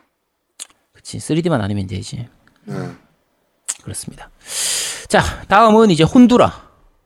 혼두라 더 하드코어라는 제목으로 나온 건데, 어, 예전에 우리 하던 그 혼두라 원하고는 다릅니다. 곤도라라고 불렀죠. 아니야, 우리 때 혼두라, 콘트라 이렇게 불렀지. 우리 곤도라라고 불렀거든. 동네. 우리 동네는 콘트라 이렇게 돼 있었는데, 혼두라라고도 돼 있었어. 조이스틱도 이렇게 돌리는 거. 아, 그건 레지스탕스구나. 음, 그건 딴 게임입니다. 어, 혼두라 같은 경우에 이제 제일 그 특이한 게 이제 점프하면은 빙글빙글해서 몸이 마- 몸을 마는 그 액션이 이제 특이한데, 어, 그 상태로 또 총을 쏘죠. 특이한 액션을 보여주는데, 어, 그거 그대로 재현되어 있습니다. 배경은 다르고, 혼두라의 속편 같은 개념, 외전작 같은 그 개념이라고 생각하시면 되는데, 어쨌든, 혼두라 더 하드코어가 수록되어 있고요. 어, 다음으로 약간 에일리언 솔저. 에일리언 솔저 이게 내가 기억이 정확하게 안 나는데, 저쪽이 트레저 쪽이었는지 에인션트였는지 내가 기억이 안 나네. 둘 중에 하나였을 텐데. 제가 요건 제가 확인을 못 해봤는데 어 액션성이나 이런 게 굉장히 좋은 게임이에요. 그 다양한 무기가 나오는 그런 거고 캐릭터가 진짜 큼직큼직한 캐릭터가 나오는 데다가 처음 시작할 때 내가 쓸 수 있는 무기를 고를 수가 있거든요. 어떤 무기를 쓸지를 내가 고를 수가 있습니다. 이렇게 링 커맨드처럼 이렇게 해가지고 네 개의 캐릭 그 무기를 고른 다음에 그걸 가지고 적들하고 싸우는 이런 건데 어 요것도 꽤 재밌습니다. 아까 말씀드린 것처럼 액션성이 이런 것도 되게 좋은 편이고 연출이나 뭐 적 연출이나 적 패턴 이런 것들도 굉장히 좋은 편이라 이것도 재밌는 게임이고요. 어 다음 게임은 아리시아 데- 드래곤입니다. 아리시아 드라군. 요거 혹시 들어보셨어요? 아리시아 아니요. 노- 그 노미님은요? 못 들어봤어요? 아, 아리시아 드라군이 그 저도 사실 이 게임 같은 경우에는 마찬가지로 그 당시에는 못 해봤던 게임이에요. 얘기는 들었지만 못 구했던 게임이거든요. 음, 이게 게임 국내에서 한채- 구하기 힘든 게임이었나 보네. 근데 조금 구하기 힘들었었어요. 이게 게, 그 게임아츠에서 만들었던 건데 게임아츠하고 가이낙스가 같이 이제 협작 협업이라고 해야 되나? 캐릭터는 가이낙스에서 아마 만들었던 걸로 기억하는데 어, 그렇게 해서 만들었던 게임이고 어 이제 주인공이 여자 주인공인데 마법을 기본으로 해서 이렇게 쏘는 그 액션 게임이에요. 그러니까 마, 마법 이걸 액션이라고 해야 되나 슈팅이라고 해야 되나? 그러니까 어쨌든 좀 약간 RPG스러운 배경, 약간 판타지스러운 배경에서 마법을 진짜 난사를 해가지고 적을 죽이면서 하는 그런 게임이거든요. 아테나하고 좀 비슷한 느낌이기도 하고 배경이나 이런 거 생각하면. 근데 굉장히 어렵습니다. 이거 아까 말씀드린 그때는 제가 못 해봤기 때문에 못 해봤던 게임이라서 제가 요 메가드라이브 미니를 받고 나서 처음 했던 게임이 요 게임이거든요. 아 그때 안 하길 잘했구나 싶은 느낌이에요. 아, 씨, 너무 어려워. 게임 자체는 재밌어요. 게임 자체는 괜찮은데 난이도가 상당히 높은 편이라 어 한번 요- 즐겨 보시도록 하세요. 이, 이거는 그 아까 말씀드린 것처럼 그때 좀 약간 구하기 힘든 편이었던 그런 게임이라서 혹시나 그때 해봐, 해보셨던 분들이면 다시 한번 해보시도록 하시고 어 요거는 메가드라이브 미니 구입하신 분들은 요 게임은 꼭 해보시기 바랍니다. 꼭 해보시도록 네. 하시고 자 마지막으로 얘기할 액션 게임은 코믹스존입니다. 코믹스존 요거 같은 경우에는 그 엑원 그러니까 엑스박스 360이었나 그 다른 걸로 이식이 좀 됐었어요. 그래서 이식판으로 해보셨던 분도 계실 텐데 굉장히 특이한 게임입니다. 코믹스존이 이게 뭐냐면 코믹스 존이잖아요. 만화책이야, 만화책. 만화책 내에서 만화 캐릭터가 움직이는 느낌으로 플레이를 하는 게임이거든요. 네. 저희가 지난번에 이제 모바일 게임으로 소개해드렸던 프레임드라고 하는 게임 있잖아요. 음, 프레임드 같은 그런 화면 구성을 일단 가지고 있어요. 음, 화면- 재밌겠네요. 그럼. 네, 화면 내에서 이 칸에서 옆에 칸으로 움직이고 이렇게 해서 그 옆에 칸 가면 싸우고 다시 아래 칸으로 내려가고 이런 식으로 이제 스테이지가 구성이 되는데 게임 액션 자체는 또 어떤 느낌이냐면 뷰티풀 조 있죠. 네. 플, 플스2로 나왔었죠? 그니까 네, 저 플스2로 나왔어요. 게임 큐브로 먼저 나오고 플스2로 이식됐던 그거 그 느낌하고 비슷해요. 그래서 음. 만화 캐릭터들이 움직이는 느낌처럼 그런데 좀 이렇게 액션이 좀 약간 다채로운 부분도 있고 이거는 PC판으로도 있었던 것 같은 느낌인데? PC 스팀판 있나? 그건 내가 잘 모르겠어요. 근데 어쨌든 저는 이 메가드라이브판으로 처음 했었으니까. 근데 정말 특이한 게임이기도 하고 액션이나 이런 것들이나 그 중간에 연출이나 이런 게 정말 참신한 것들이 많아요. 그러니까 네. 그 손이 나와가지고 적을 막 그리고 하는 그런 부분들이나 이런 것들은 어 그게 플스 1으로 나왔나? 라쿠가키 쇼타임이라고 하는 게임이 있었거든요. 낙서가 움직이는 게임이 있는데 그 느낌하고도 되게 비슷하고요. 어쨌든 여러 가지로 굉장히 독특한 그 참신한 게임이라서 요 코믹스존은 아, 음 이게 엑스박스로 나왔었네. 엑스박스 360으로. 그냥 엑스박스 360으로 그 네. 다운로드 전용 게임이었나 어쨌든 뭐 그런 네, 식으로 나왔을 네. 거예요. 그래서 음. 어 그걸로 해보신 분도 있으실 텐데 이거는 이거는 그야말로 지금 해도 재밌는 게임입니다. 네. 진짜 시대를 앞서간 게임이거든요. 정말 참신한 게임이라 요거는 정말 강추입니다. 재밌는 게임이라서 어 액션 게임을 제가 마- 제가 좀 많이 소개해드렸는데 아무래도 메가드라이브는 특성상 액션 게임이 좀 많은 편이에요. 그리고 액션 게임이 좀 할만한 게임들이 많습니다. 그래서 요거 중심으로 한번 즐겨보시도록 하시고요. 네. 자 지금부터는 슈팅 게임 설명드리겠습니다. 네. 자, 먼저 스페이스 해리어. 시간 관계상 좀 빨리 해야겠네. 자, 스페이스 해리어 2가 들어가 있어요. 네. 어, 스페이스 해리어 1은 그 겜보이로도 이식이 됐었는데 마찬가지로 이게 이제 3D 느낌처럼 나는 그러니까 2D인데 3D 느낌처럼 이렇게 겹쳐져서 연출을 보여주는 그런 이거는 옛날 오락실에서 이렇게 그 그쵸. 실기 타서 하는 게임. 네네 맞아요. 본체가 네, 움직이기도 그렇죠. 하는 그런 게임으로도 네.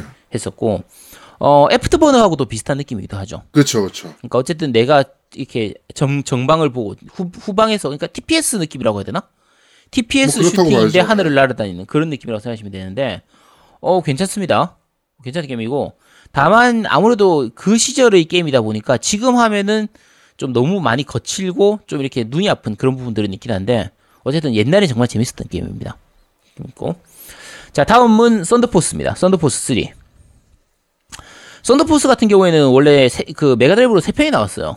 썬더포스 2, 2편, 3편, 4편이 다 나왔을 텐데 어 2편은 조금 달라요. 2편은 원래 딴 거로 나오고 이식이 됐는데 2편은 그 스타일이 top view 같은 느낌으로 해서 약간 이렇게 그 자유롭게 이렇게 맵을 움직이면서 이렇게 슈팅 있는 그런 느낌의 게임이었거든요. 근데 썬더포스 3하고 4는 그 이제 횡스크롤 슈팅 게임입니다. 그러니까 횡스크롤 맞지? 어쨌든 옆으로 움직이는 횡스크롤 슈팅 게임인데 어 요게 우리가 그 슈팅 게임이 크게 두 개잖아요. 종 스크롤 슈팅 게임이 있고 횡 스크롤 슈팅 게임이 있잖아요. 네. 근데 당시에 횡 스크롤 슈팅 게임이 많이 있었던 것 중에 하나가 우리가 오락실에 가면은 종 스크롤 슈팅 게임 있잖아요. 세로로 세우는 슈팅 게임. 라이덴 같은 거. 1943이라든지 건버드 그치 라이덴이라든지 건버드라든지 뭐 이런 것들 구극 타이거 이런 것들이 다 세로로 되는 건데 오락실은 이 스크린을 세로로 세울 수가 있잖아요. 세로로 된 상태에서 이그 오락실 그 오락실 기기를 넣어 놓을 수 있으니까 그래서 오락실에서는 그게 별로 어렵지가 않았는데 집에서 하게 되면 당시에는 스크린 크기가 작았잖아요. TV 크기가 작았단 말이야. 네. 근데 세로로 하는 게임들을 이제 콘솔로 하려고 하다 보면 화면이 되게 애매해지는 거예요. 세로로 세울 수가 없으니까. 그렇다고 옆으로 누워서 할 수도 없고 애매하니까 사실 세로로 나오는 이 횡스크롤 그러니까 종스크롤 슈팅 게임보다 가로로 하는 횡스크롤 슈팅 게임이 콘솔에는 더 잘 맞는 편이었어요. 그래서 콘솔용 게임 중에서는 이 횡스크롤 슈팅 게임이 꽤 많습니다. 대표적인 게 이제 그라디우스 같은 것들. 그런 종류의 게임들이 아무래도 좀 대표적인 게임들이고 요 썬더포스 같은 경우에도 그런 그라디우스 느낌이 좀 많이 나는 그런 게임인데 무기를 그때그때 계속 바꿔가면서 이렇게 쓸 수 있는 그런 부분이 있어가지고 그리고 무기 업그레이드 시키고 이런 부분들이나 어 적 나중에 업그레이드 많이 시키고 나면 무기도 내 우리 총알도 굉장히 좀 이렇게 큼직큼직해지고 적도 큼직큼직한 적들이 많이 나와가지고 썬더포스는 굉장히 좀 재밌는 게임이었어요. 나중에 대형 적 몬스터, 적 보스 이런 것도 많이 나오, 나오는 편이었거든요. 그래서 요 썬더포스는 꽤 괜찮은 편입니다.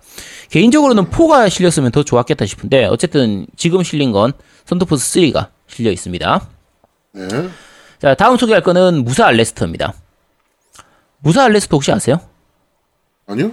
어떤 게임일 것 같아요? 무사 알레스터? 무사가 나오는 게임이겠네요. 어, 제가 처음 요거 무사 알레스터 살 때, 그 옛날에 메가드라이브판 살 때 액션 게임인 줄 알고 샀어요. 음. 무사가 시노비 같은 그런 게임인 줄 알았지. 나는 약간 RPG 같은 느낌일 거라고 생각했는데. RPG는 몰랐는데, 근데 무사 알레스터가, 근데 슈팅 게임입니다. 슈팅 게임이고, 사실은 이게 알레스터 시리즈예요. 알레스트가 슈팅 게임 시리즈거든요. 이게 컴파일에서 만든 겁니다. 음. 컴파일 혹시 기억하세요? 컴파일 어떤 회사인지? 네. 컴파일 하트? 넵튠. 이- 저렇게 생각하면 안 됩니다. 노블처럼 저렇게 생각하면 안 돼요. 컴파일이 뿌요뿌요 만든 회사죠. 네, 뿌요뿌요 만든 회사인데, 왜 컴파일 하트 그 넵튠 맞잖아. 맞긴 맞아요. 근데 그거는 컴파일 하트고요. 컴파일 하트, 지금의 그 컴파일 하트하고, 그 당시의 컴파일하고는 전혀 다른 회사입니다, 사실. 네. 왜냐면, 80년대 컴파일은요, 80년대, 90년대 초반까지 컴파일은 진짜 좋은 회사였어요. 컴파일이 RPG 쯔꾸르도 컴파일 아닌가? 와. RPG 쯔꾸르가 컴파일이었나? 그건 다른 쪽이었던 것 같은데? 자, 어쨌든 그건 나중에 확인해 보도록 하고요. 어, 그러니까 RPG도 많이 만들었고요. 액션이나 슈팅 게임도 정말 잘 만들었던 회사거든요, 컴파일이. 네. 그러니까 아까 말씀드린 뿌요뿌요 같은 경우에도 원래 뿌요뿌요가 요건 나중에 뿌요뿌요 설명할 때 들어갈게요. 뿌요뿌요 들어가 있으니까. 어, 그 MSX나 패미컴으로 나왔던 게임 중에서 자낙이라는 게임 혹시 아세요? 어 알아. 알죠, 자낙. 자낙 알아. 자낙이 컴파일 거예요. 아. 그래서 자낙이 성공하고 나서 그 자낙의 비슷한 느낌으로 만드는 그 슈팅 게임들이 되게 많이 나왔거든요. 이 횡, 종스크롤 슈팅 게임으로 많이 나왔었는데, 그러니까 세로로 가는 슈팅 게임이에요. 그러니까 실제 오락실에서 세로로 하는 슈팅 게임 중에서 제일 히트 쳤던 것 중에 하나는 이제 뭐 갤러그다 이런 거 빼고 나면 제비우스가 있었잖아요. 그렇죠. 제비우스의 아류작 느낌으로 나왔던 게 사실 잔악이에요. 음, 잔악 되게 재밌겠는데. 그쵸. 근데 잔하기 시리즈가 이어지면서 여러 가지 좀 제비우스하고는 다른 느낌의 그런 것들이 많이 살이 붙었었는데 알레스터도 그쪽으로 이어지는 시리즈라고 보시면 돼요. 아, 그런 느낌으로 만들어지는 거고 무사 알레스터 같은 경우에는 어 이제 좀 일본풍이 굉장히 많이 나는 게임이에요. 그러니까 주인공 기체도 약간 이렇게 갑옷 입고 있는 이런 느낌이고 적도 일본 꼭 이렇게 무슨 성 같은 거 이런 거 있잖아요. 그런 아, 거 네네네. 변신한 이런 것들 나오고 이래서 여러 가지로 좀 일본풍 느낌의 무사 사무라이 느낌이 좀 많이 나는 그런 느낌으로 만들어지는 게 무사 알레스터 게임입니다. 어, 꽤 괜찮아요. 괜찮은 게임이고요. 자, 다음으로 얘기할 건 슈퍼 판타지 존입니다. 어, 요거는 판타지 존이 원래 겜보이용으로 먼저 나왔었고 오락실용으로도 나와 있었는데 좌우로 이렇게 이동하면서 쏘는 그 자, 자유롭게 요 스크롤 되는 횡 스크롤인데 왼쪽 오른쪽 자유롭게 왔다 갔다 하면서 쏘는 그런 게임인데 어 굉장히 재밌고 특이한 그리고 캐릭터들이 되게 아기자기한 연출 그 편이라서 어 꽤 재밌는 게임이었어요. 최근에 나온 걸로 아시죠? 풀, 나 이름이 잘 기억이 안 나네. 레조건이라고 있어요. 플스 초창기 때 나왔 플스 4 초창기 때 거의 런칭 타이틀에 가깝게 나왔던 게임 중에 하나 하나로 다운로드로 이제 구입 가능한 게임이 있거든요. 레조건이라고 게임이 있습니다. 그게 이런 느낌하고 비슷한 게임인데 어쨌든 좌우로 자유롭게 이동되는 스크롤 되는 그런 게임이라 어 약간 독특한 게임이었어요. 이것도 좀 재밌는 게임이고요. 자 다음 게임은 슬랩파이트입니다. 슬랩파이트. 슬랩파이트는 혹시 해보셨어요? 이거 확실히 있었던 게임인데 어, 해봤나? 이거 안 해봤어요? 네. 무슨 게임인지 모르겠는데. 이것도 괜찮은 게임인데. 요것도 이제 그 위로 가는 종 스크롤 슈팅 게임인데 어 느낌으로 따지면은 아쏘하고 비슷하기도 하고 아쏘는 알죠? 아시, 아니요. 아, 그래. 아, 오락실 안 갔어. 왜 기억을 다 못해? 어쨌든 어 아까 제비우스 느낌처럼 아까 저거하고 비슷해요. 무사알레스트하고 비슷한 느낌이긴 한데 어 좀 더 약간 SF적인 그런 느낌이 좀 강한 그런 게임이고요. 이것도 재밌는 게임입니다. 오락실 거 그대로 이식해가지고 가져온 게임이고요. 어 다음으로 얘기할 건 다리우스입니다. 다리우스는 제가 메가드라이브 저 초창기 때는 못 해봤던 게임이에요. 원래 실기에서는 못 해봤던 게임입니다. 네. 왜냐면 신작이에요. 네, 나온 적이 없으니까. 그쵸. 오리지널 작품입니다. 요 메가드라이브 미니를 위해서 이식한 게임이에요. 그러니까 물론 이제 원래 다 우리 저는 사실 이게 다라이어스가 더 익숙한데 우리 때는 다라이어스라고 불렀거든 이걸. 음. D-A-R-I-U-S라서 다라이어스라고 불렀는데 일본판에서는 다라이어스예요. 근데 요즘은 이게 다리우스라고 나와서 좀 헷갈려요. 어쨌든 요게 원래 그 오락실용 게임으로 나왔던 건데 대박을 치고 나서 다른 게임기들로 많이 이식이 됐었는데 메가드라이브로는 이식이 안 됐었어요. 근데 이번에 메가드라이브로 이식을 해서 어, 넣었던 부분이고 네. 여러 가지로 아, 내가 오래돼가지고 지금 원작이 잘 기억이 안 나서 그런데 어, 꽤 잘 만든 게임 그 괜찮은 게임입니다. 괜찮은 게임이고 어 다리우스 요 다라이어스 같은 경우에는 저걸로 용으로 스위치용으로 커- 그 이제 모음집이 전체 예전 것들 모음집이 나와 있거든요. 그래서 혹시 해보고 재밌으시면 그쪽 걸 구입하셔도 됩니다. 근데 어쨌든 괜찮은 편이에요. 이- 이게 아까 말씀드린 것처럼 옆, 옆으로 가는 횡스크롤 슈팅 게임이라서 그 TV판으로 즐길 때도 TV로 즐길 때도 콘솔로 즐길 때도 굉장히 굉장히 재밌게 즐길 수 있으니까 이것도 해보시기 바랍니다. 자 여기까지 슈팅 게임 얘기했고요. 자 이제부터 RPG 게임입니다. 어 좀 더 빨리 진행하도록 하죠. 자 첫 번째 소개할 건 버밀리온입니다. 버밀리온 해보셨어요? 아니요? 네, 안 해보시겠죠. 자, 굉장히 독특한 RPG인데요. 캐릭터가 되게 큼직하고 이렇게 갑옷 입은 애가 주인공으로 나오는 건데 처음 게임 시작할 때는 꼭 일본식 전형적인 일본식 RPG, 뭐 드래곤 퀘스트나 뭐 이런 느낌처럼 보이던데 막상 게임을 진행하면요 던전 내에서는 맵이 꼭 그 울티마나 위저드리처럼 옛날 그 던전 RPG처럼 그런 느낌처럼 진행이 되거든요. 3인칭처럼 이렇게 해가지고. 3인칭 비스무리 아니 오른쪽에 위에 맵 화면 같은 거 나오고 왼쪽에는 3인칭 같은 거 나오고 이런 느낌처럼 나오게 돼요. 요건 게임 해보시면은 아 요거 이렇게 아실 수 있을 거예요.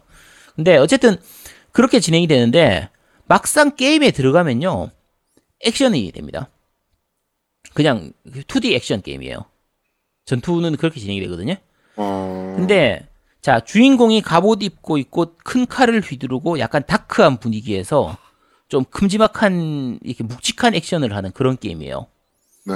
노미님 혹시 생각나는 게임 있어요? 다크 소울이네. 그 느낌 나요, 진짜. 그러니까 내가 다크 소울 할 때는 그 느낌을 그걸 몰랐었는데 이번에 이 버밀리온 다시 하면서 보니까 와 이거 다크 소울 느낌이 너무 많이 나는 거야. 근데 어쨌든 꽤 재밌는 게임이었어요. 괜 재밌는 게임이긴 한데 그때는 재밌었는데 나 지금 하니까 못 해먹겠어. 와, 내가 그때 이걸 도대체 어떻게 했지? 자, 어쨌든 뭐 괜찮은 게임이었습니다. 당시에는 진짜 좀 참신한 게임이었었고요. 자, 다음 RPG 게임은 판타지스타 4입니다. 판타지스타 같은 경우에는 판타지 원래 정, 정식 제목은 판타시스타인데 저는 판타지스타가 익숙해서 어쨌든 요 같은 경우에는 2편에서 4편까지가 다 메가드라이브로 나왔거든요. 재밌는 게 1편이 겜보이로 나왔었는데 그러니까 세가 마크 3로 나왔었는데 국내에서 한글화돼서 나왔었어요. 그래서 거의 최초의 콘솔용 RPG 한글화가 아닌가 싶은데 음, 어, 1편은 한글화가 되어서 나왔는데 2, 3, 4편은 결국은 한글화가 안 됐죠. 요 국내에서 나올 때 한글화가 안 돼서 나와서 좀 약간 아쉬웠던 게임이거든요. 1편은 정말 재밌게 했었는데. 어, 게임 스타일은 드퀘 같은 그러니까 드래곤 퀘스트 같은 그런 스타일이고요. 그 우주를 배경으로 한 SF RPG예요. 그래서 보통 RPG 같은 경우에 이제 중세 느낌이나 판타지 세계는 배경으로 많이 하는데 SF로 하는 게임이 그렇게 많지가 않잖아요. 음. 근데 SF로 나오는 RPG들 중에서 정말 괜찮은 게임입니다. 정말 잘 만들어진 게임이고요. 제 개인적으로 생각할 때 그 우주를 배경으로 하거나 이렇게 SF 배경인 그 RPG 게임들 중에서 제일 잘 만든 게임 세 개를 딱 꼽으라고 하면요. 스타오션. 스타오션하고 요 판타지 스타. 그 다음이 네. 패미컴으로 나왔던 라그랑주 포인트라는 게임이 있어요. 요 세 개가 제일 잘 만든 게임이라고 생각되거든요. 근데 판타지 스타 정말 괜찮은 게임입니다. SF로 RPG, SF 배경이라서 가능한 연출이라든지 여러 가지 스토리라든지 이런 것들이 좀 많이 있어가지고 굉장히 좀 재밌는 게임이에요. 그리고 스토리가 이게 2편에서 4편까지가 좀 이어지거든요. 네. 이어지는데 그 스토리를 좀 마무리 시켰던 게 판타지스타 4라서 어 지금 하면 해- 그러니까 아, 근데 아쉬운 게 2편 3편이 안 들어 있으니까 2편 3, 3편 내용을 모르고 4를 하면은 조금 아쉬운 부분이 있어요. 그 캐릭터 한 명이 좀 이렇게 이어지는 캐릭터가 한 명이 있거든요. 그래서 어쨌든 아쉽긴 한데 어쨌든 4만으로도 진짜 명작이라서 근데 지금 하기는 좀 그렇겠지. 뭐 시간 많은 분들은 한번 해보시도록 하세요. 네. 자, 다음 게임은 원더보이 인 몬스터 월드입니다. 원더보이. 그치, 원더보이. 자, 요게 몬스터 월드 몇, 그러니까 이 원더보이 몇 편일까요? 2편 아닙니까? 네, 3편입니다. 그쵸. 3편이에요. 요거는 세가 특집에서 말씀드렸는데, 원더보이가 naming이 더럽게 돼 있어가지고, 1편이 원더보이. 근데 1편은 횡스크롤 슈팅 게임이에요. 그러니까 초, 그 액션 도끼 게임. 던지는 거. 도끼 던지고 스케이트보드 타는 그거. 그게 원더보이란 말이야? 2편 돼서는 갑자기 방패 들고 칼 들고 하면서 용 잡고 하는 걸로 바뀌어버렸어요. 이게 몬스터랜드예요. 원더보이 인 몬스터랜드 이렇게 됐거든요. 네. 3편은 원더보이 인 몬스터 월드입니다. 보통 몬- 몬스터 월드라고 부르는데 2편에서 좀 약간 이렇게 확장 더 이렇게 확장된 그런 거고 4편은 원더보이가 빠져요. 몬스터 월드 4로 바뀝니다. 왜냐면 주인공이 여자로 바뀌어요.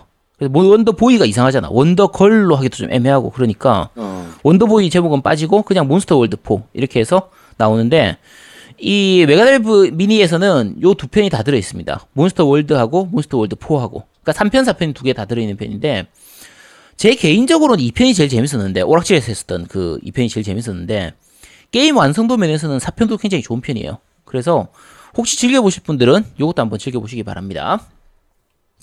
자, 다음 액션 RP, 그러니까 RPG로 나오는 게 이제 랜드스토커. 랜드스토커는 사실 샤이닝 포스 외전 느낌에 가깝게 진행된 게임인데 네. 클라이맥스에서 만든 게임이거든요. 이게 quarter view 느낌으로 이렇게 그 진행되는 액션 RPG예요. 음. 그러니까 그 어찌 대각선 위에서 보는 그런 느낌인데 네네. 뭐 디아블로 같이. 네. 근데 당시에는 당연히 2D 게임이었잖아요. 2D 게임인데 quarter view 느낌으로 만들다 보니까 약간 3D 스키 느낌처럼 요런 느낌으로 만들어지고 여러 가지 퍼즐 gimmick이라든지 이런 것들도 좀 3D 느낌처럼 약간 입체감을 좀 주는 그런 게 있었는데 개인적으로는 이게 굉장히 어려웠어요. 조작이 점프 조작이 진짜 뭣 같아가지고 그래서 도저히 익숙해지지가 않아서 요게 평은 좋은데 저는 좀 굉장히 어렵게 했던 게임입니다. 나쁘진 않았지만 좀 욕 나오는 게임 좀 그런 게임이었거든요. 그러니까 이 게임하고 비슷한 게 그 플스 1에 나왔던 베이그란트 스토리예요. 베그란트 스토리 아시죠? 어, 네. 아, 아는 것 같아요. 그러니까 베그란트 스토리가 패미통에서 40점 만점 받았던 게임이거든요. 그러니까 네. 지금의 패미, 패미통 생각하시면 안 됩니다. 옛날에 패미통은 진짜 점수 짜게 줬던 그 패미통이라서 어 베이그란트 스토리 같은 경우에는 그 당시에 패미통 만점을 받았다고 해서 화제가 됐었는데 저는 베이그란트 스토리 하면서 도대체 이게 왜 만점을 받았지를 이해를 하기 힘들었던 게임이거든요. 조금 어렵기도 하고 그 아까 말씀드린 그 3D 느낌처럼 만드는 그게 조금 약간 불편했던 그런 부분들이라 어쨌든 랜드스토커 같은 경우에도 어, 평은 좋은데 저는 조금 어려웠던 게임이고 요거 후속작으로 나왔던 게 레이디 스토커가 슈퍼패미컴으로 나왔거든요. 네. 근데 그것보다 요 원작인 랜드스토커가 더 평이 좋은 편이고 재미도 좀 더 재밌는 편이에요. 그래서 요거는 뭐 하고 싶으시면 한번 해보시도록 하시고요. 근데 별로 많이 추천드리지 않습니다. 네. 자 다음으로 나올 얘기할 게임은 스, 그 스토리 오브 도어입니다. 요거는 조금 얘기를 해야 되는 게 유일하게 한글판 게임이에요. 어, 요게 제작이 이제 에인션트에서 제작했던 게임이고 에인션트는 이 제- 대표작 게임이에요. 그러니까 어 제가 이걸 얘기를 몇 번 했나 모르겠는데 에인션트가 에인션트 무슨 뜻이에요? 고대. 그쵸 고대죠. 오 천재인데. 자 아까 코시로 유조 있죠. 네. 코시로 유조의 그 코시로가 일본어 시- 발음으로 읽으면은 고대가 돼요. 한자로 고대예요. 음, 그래서 자기 이름을 따서 회사를 만들었던 게 에인션트예요. 그렇군요. 그래서 요쪽 게임은 이제 액션성도 되게 좋은 편이지만 음악이 굉장히 좋습니다. 예, 아무래도 쿠시로 유조가 좀 담당해서 네, 만들다 음악가니까. 보니까, 네, 음악가다 보니까 그래서 음악이 굉장히 좋은 편이고 어 게임 느, 느낌 자체는 젤다하고 좀 비슷하거든요. 그러니까 약간 이렇게 네. 탑뷰 느낌으로 보는 액션 RPG 이런 거고 칼 들고 돌아다니면서 이렇게 움직이고 뭐 여러 가지 모험하고 이런 부분이라서 젤다하고 비슷하긴 한데 젤다보다 일단 캐릭터가 훨씬 크고요. 액션성이 훨씬 강합니다. 젤다보다. 그래서 스토리는 뭐 조금 애매하고 뭐 그래픽이나 이런 것들은 좀 그렇다 치는데 액션성이라든지 캐릭터 큼직큼직하고 시원시원하게 싸우는 그런 부분들은 젤다보다 더 재밌어요. 젤다보다 훨씬 더 재밌는 게임입니다. 어, 그 정도예요? 네, 게임 자체가 더 재밌냐? 그건 제가 아니라고 말씀드렸어요. 좀 그건 좀 약간 그런데 근데 그 진짜 액션성이나 그런 연출이나 이런 것들은 진짜 젤다보다 더 나은 게임이거든요. 그래서 네. 요거는 진짜 지금이라도 좀 해보시도록 하세요. 그 당시에 이 한글판 게임이 과연 어떤 식으로 나왔었는지를 한번 좀 보실 수 있는 부분이기 때문에 제가 네. 세가한테 진짜 참 좀 고맙다 싶은 것 중에 하나가 이런 걸 한글판으로 넣어주는 게 진짜 대단한 거지. 와, 그렇지. 진짜 신경 써주는 거잖아. 아, 게임에 한글화를 넣어줬다는 것 자체가 이번에 그 새 기계를 발매하면서 그쵸?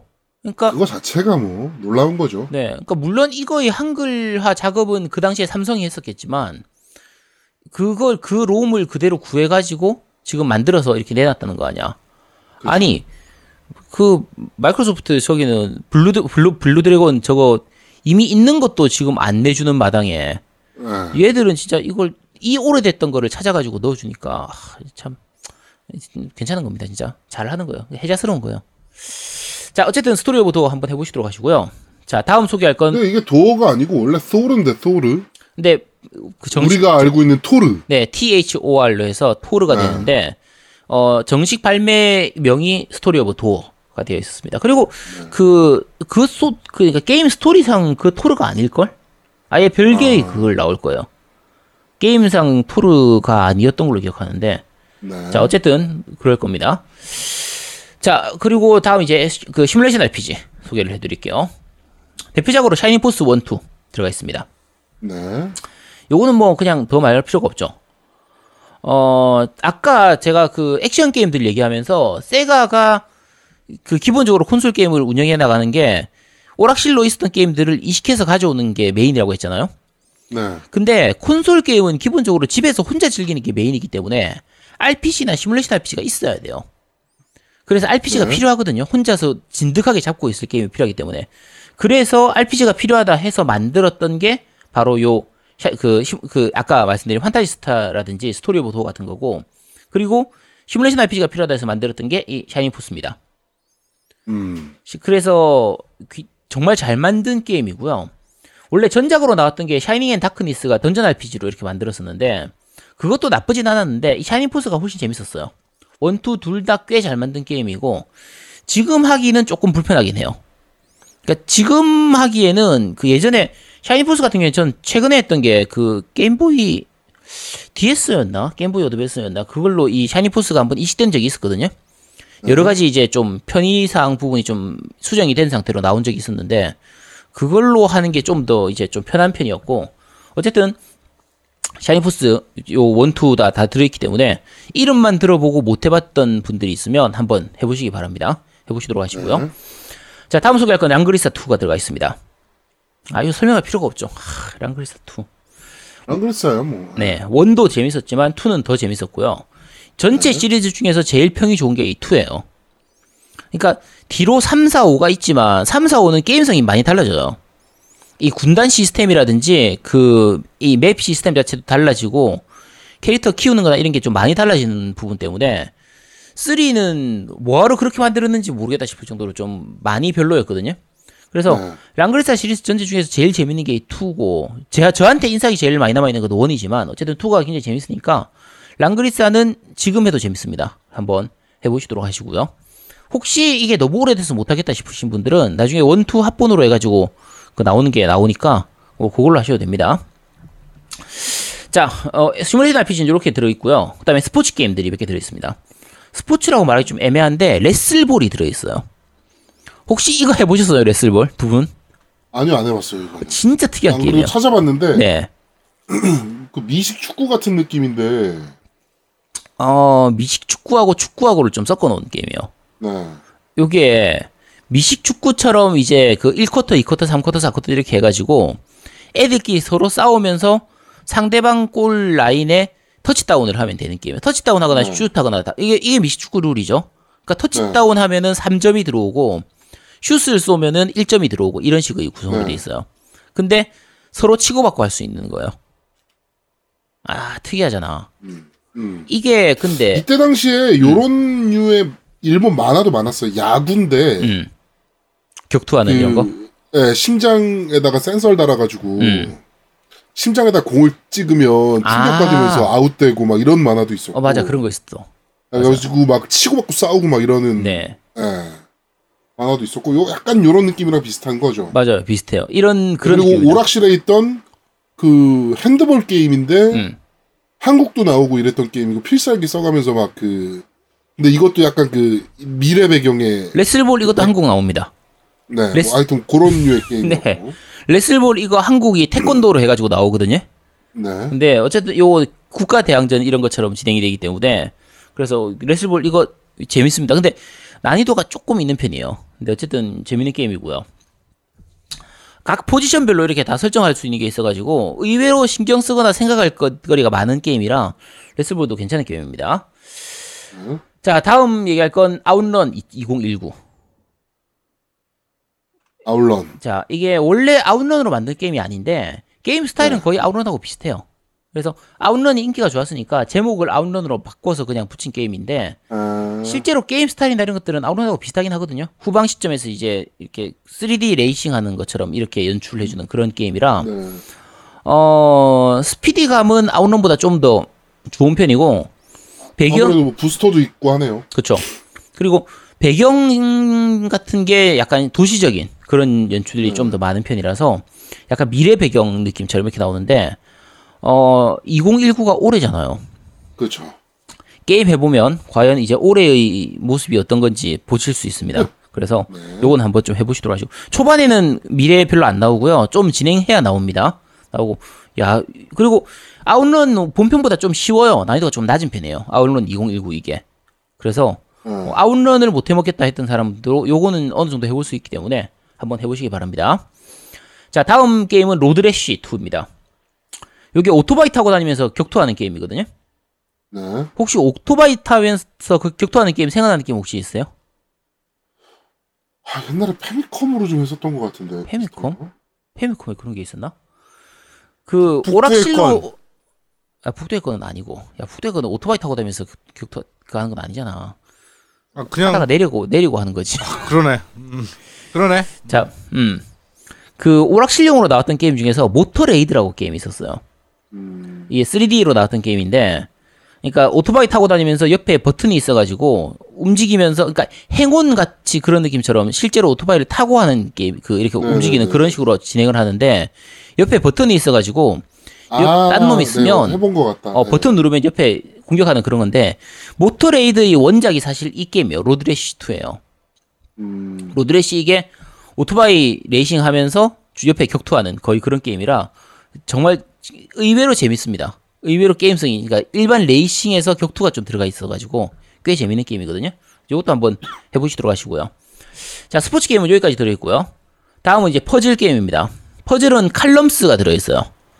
칼럼스 이제 3매치 게임으로 이제 세 줄, 가로 세 줄, 뭐, 세로, 뭐, 이렇게 맞추면 되는, 세 개 넣으면 지워지는 게임인데, 헥사나 뭐, 뿌요뿌요나 이런 거하고는 좀 또 다른 그 재미가 있어서, 요 칼럼스는, 어, 그냥, 이건, 이런 퍼즐류 게임들은 옛날이나 지금이나 별 차이가 없으니까, 그대로 재밌게 즐기실 수 있을 테고, 어, 예전에 사쿠라 대전, 이 스킨 씌운 사쿠라 대전 칼럼스, 뭐 야마구치가 아니고 뭐였지? 미조구치도 아니고 뭐였더라? 어쨌든 그 게임 이 칼럼스 더, 쉬- 더 쉬운 게임이 있었는데 어차피 게임성은 똑같으니까 요걸 한번 해보시면 될 겁니다. 자 그다음 퍼즐로 뿌요뿌요가 들어있습니다. 뿌요뿌요가 신기한 게 one two가 다 들어있어요 네. 근데 자 뿌요뿌요는 이제 one, 다 사실 one은 없어도 되는데 제가 플레이 이번에 이거 플레이 했을 해보니까 그 호이님하고 같이 뿌요뿌요 플- 그 투로 플레이를 했거든요 네. 역시 뿌요뿌요는 2가 제일 재밌습니다. 밸런스나 이 스피디감이나 이런 게 최근의 뿌요뿌요보다 더 나아요. 이 2편이 제일 재밌습니다. 어, 그러니까 최근의 뿌요뿌요 같은 경우에는 이게 터질 때 시간도 좀 오래 걸리고요. 그 상, 상대방한테 방해 뿌요. 그러니까 내가 이렇게 여러 개를 한꺼번에 터뜨리면 상대방한테 방해 공격이 들어가잖아요. 이 공격이 조금 이제 약간 시간이 좀 오래 걸, 가, 는 편이에요. 그러니까 약간 시간이 좀 텀이 여유가 있는 편인데 이 뿌요뿌요 2 때는 그게 굉장히 빨리 왔거든요. 네. 그래서 훨씬 긴장감 있는 플레이가 가능해요. 좀 전략적인 플레이도 가능하고. 그래서 역시 뿌요는 2가 제일 재밌거든요. 혹시 같이 하실 분 있으면 요 뿌요뿌요 2꼭 한번 해보시기 바랍니다. 네. 어, 다음은 소개할 건 탄트알이에요. 탄트알은 여기 미니게임 모음집 같은 건데, 요건 압니다. 아, 요거 알아요? 오락실에서 한참 했죠. 이거. 그쵸. 이거 되게 재밌는 게임입니다. 이거 근데 요 캐릭터들 나오는 액션 게임도 있었어요.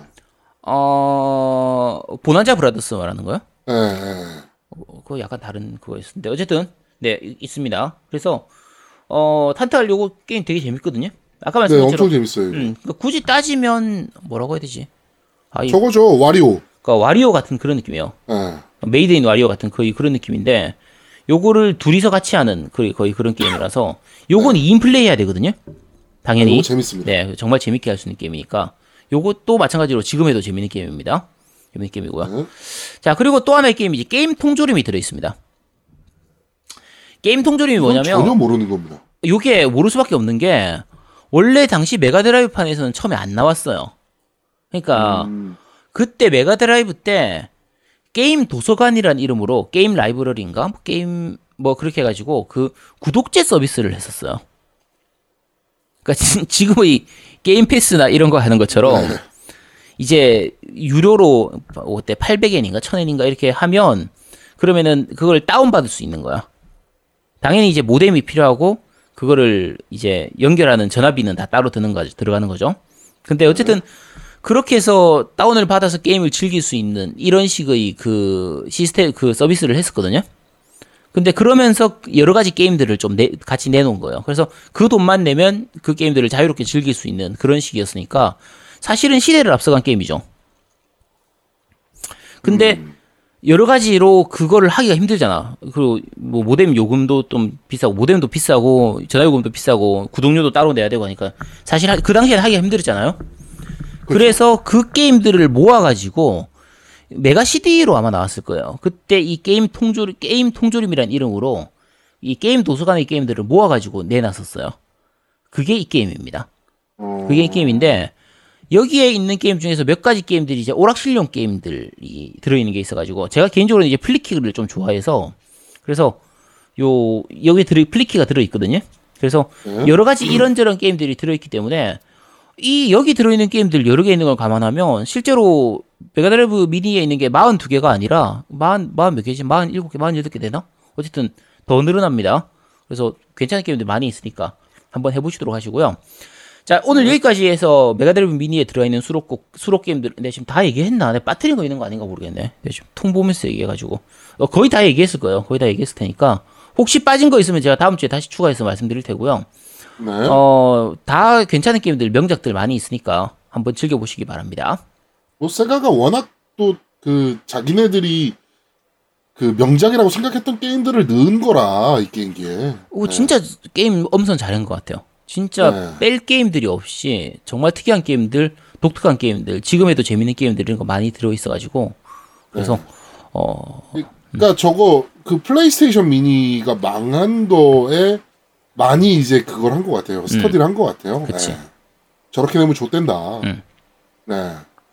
그러니까 하여튼 뭐 그렇습니다. 네. 슈퍼패미컴 미니 같은 경우에도 하다 보면 그러니까 괜찮은 게임들도 몇 개 들어 있는데 왜 이걸 넣어놨지 싶은 게임들이 좀 있거든요. 네. 그리고 플스는 아니 도대체 왜 이것들만 있지? 거의 이런 느낌이에요. 네. 근데 메가드라이브는 거의 한 42개 중에서 한 35개 정도는 납득이 가는 게임들이라 그래서. 음, 저 괜찮은 게임들입니다. 네. 자, 오늘은 메가드라이브와 메가드라이브 미니에 들어있는 게임들에 대해서 지금 알려드리는 시간을 가졌습니다. 다음 주는 어떤 얘기를 할 거죠? 다음 주는 오늘 얘기를 안, 안 했던 그러니까 메가드라이브 미니에 없는 게임 중에서 메가드라이브의 명작 게임들 이런 것들을 좀 소개하고 그리고 네. 메가드라이브에 대한 다른 이제 좀 덧붙이는 얘기들 그런 것들 소, 좀 소소한 이런 좀 에피소드 같은 그런 것들 같이 좀 얘기해 드리도록 하겠습니다. 오랜만에 특집이네요. 오랜만에 특집, 진짜. 네. 네. 준비 많이 하셨어요. 그럼요. 야, 이거 하느라고 한 3일 동안 나무 위키를 열심히 뒤져가면서 유튜브 찾아가면서 그렇게 내가 안 해봤던 게임들 내가 해본 척 하니까 내가 얼마나 힘들겠어. 그렇게 하고 있습니다. 네, 알겠습니다. 자, 이번 주 그런데 말입니다. 여기까지 진행하도록 하겠습니다. 자, 겜덕비상 제 164화 복각판 게임기는 이렇게 메가드라이브 미니 1편 어, 편은 여기서 모두 마무리하도록 하겠습니다. 음, 가격도 굉장히 좋게 나온 게임기고 이번 미니가 어, 게임들도 좋은 게임들이 좀 많이 들어 있으니까 아제트 얘기를 듣다 보니까 뭐 몇 개 게임은 꼭 해보고 싶은 게임들이 좀 있네요. 아, 다시 한 대 사야겠네요, 저는. 네, 한 대 더 사시기 바랍니다. 하여튼 어 그렇습니다. 협찬 받습니다, 여러분의. 그러니까 일본 게임 불매 기간이긴 하지만 이거는 진짜 사줘도 됩니다. 야, 이 정도 신경을 써서 나온 게임이면 패드 두 개 기본 들어가 있고 뭐이 정도 게임 들어가 있으면 아, 그러니까 추억 없는 분들은 안 사셔도 되고요. 그 시절의 추억이 있는 분들, 40대 분들, 뭐 그런 분들은 한번 구입을 고려 보시기 바랍니다. 네. 자, 어, 겜덕비상 제 164화 복각판 게임기는 이렇게 메가드라이브 미니 1편은 여기서 모두 마무리하도록 하겠습니다. 저희는 다음 주에 좀 더 재밌고 알찬 방송으로 여러분들을 찾아뵙도록 하겠습니다. 고맙습니다. 감사합니다. 감사합니다.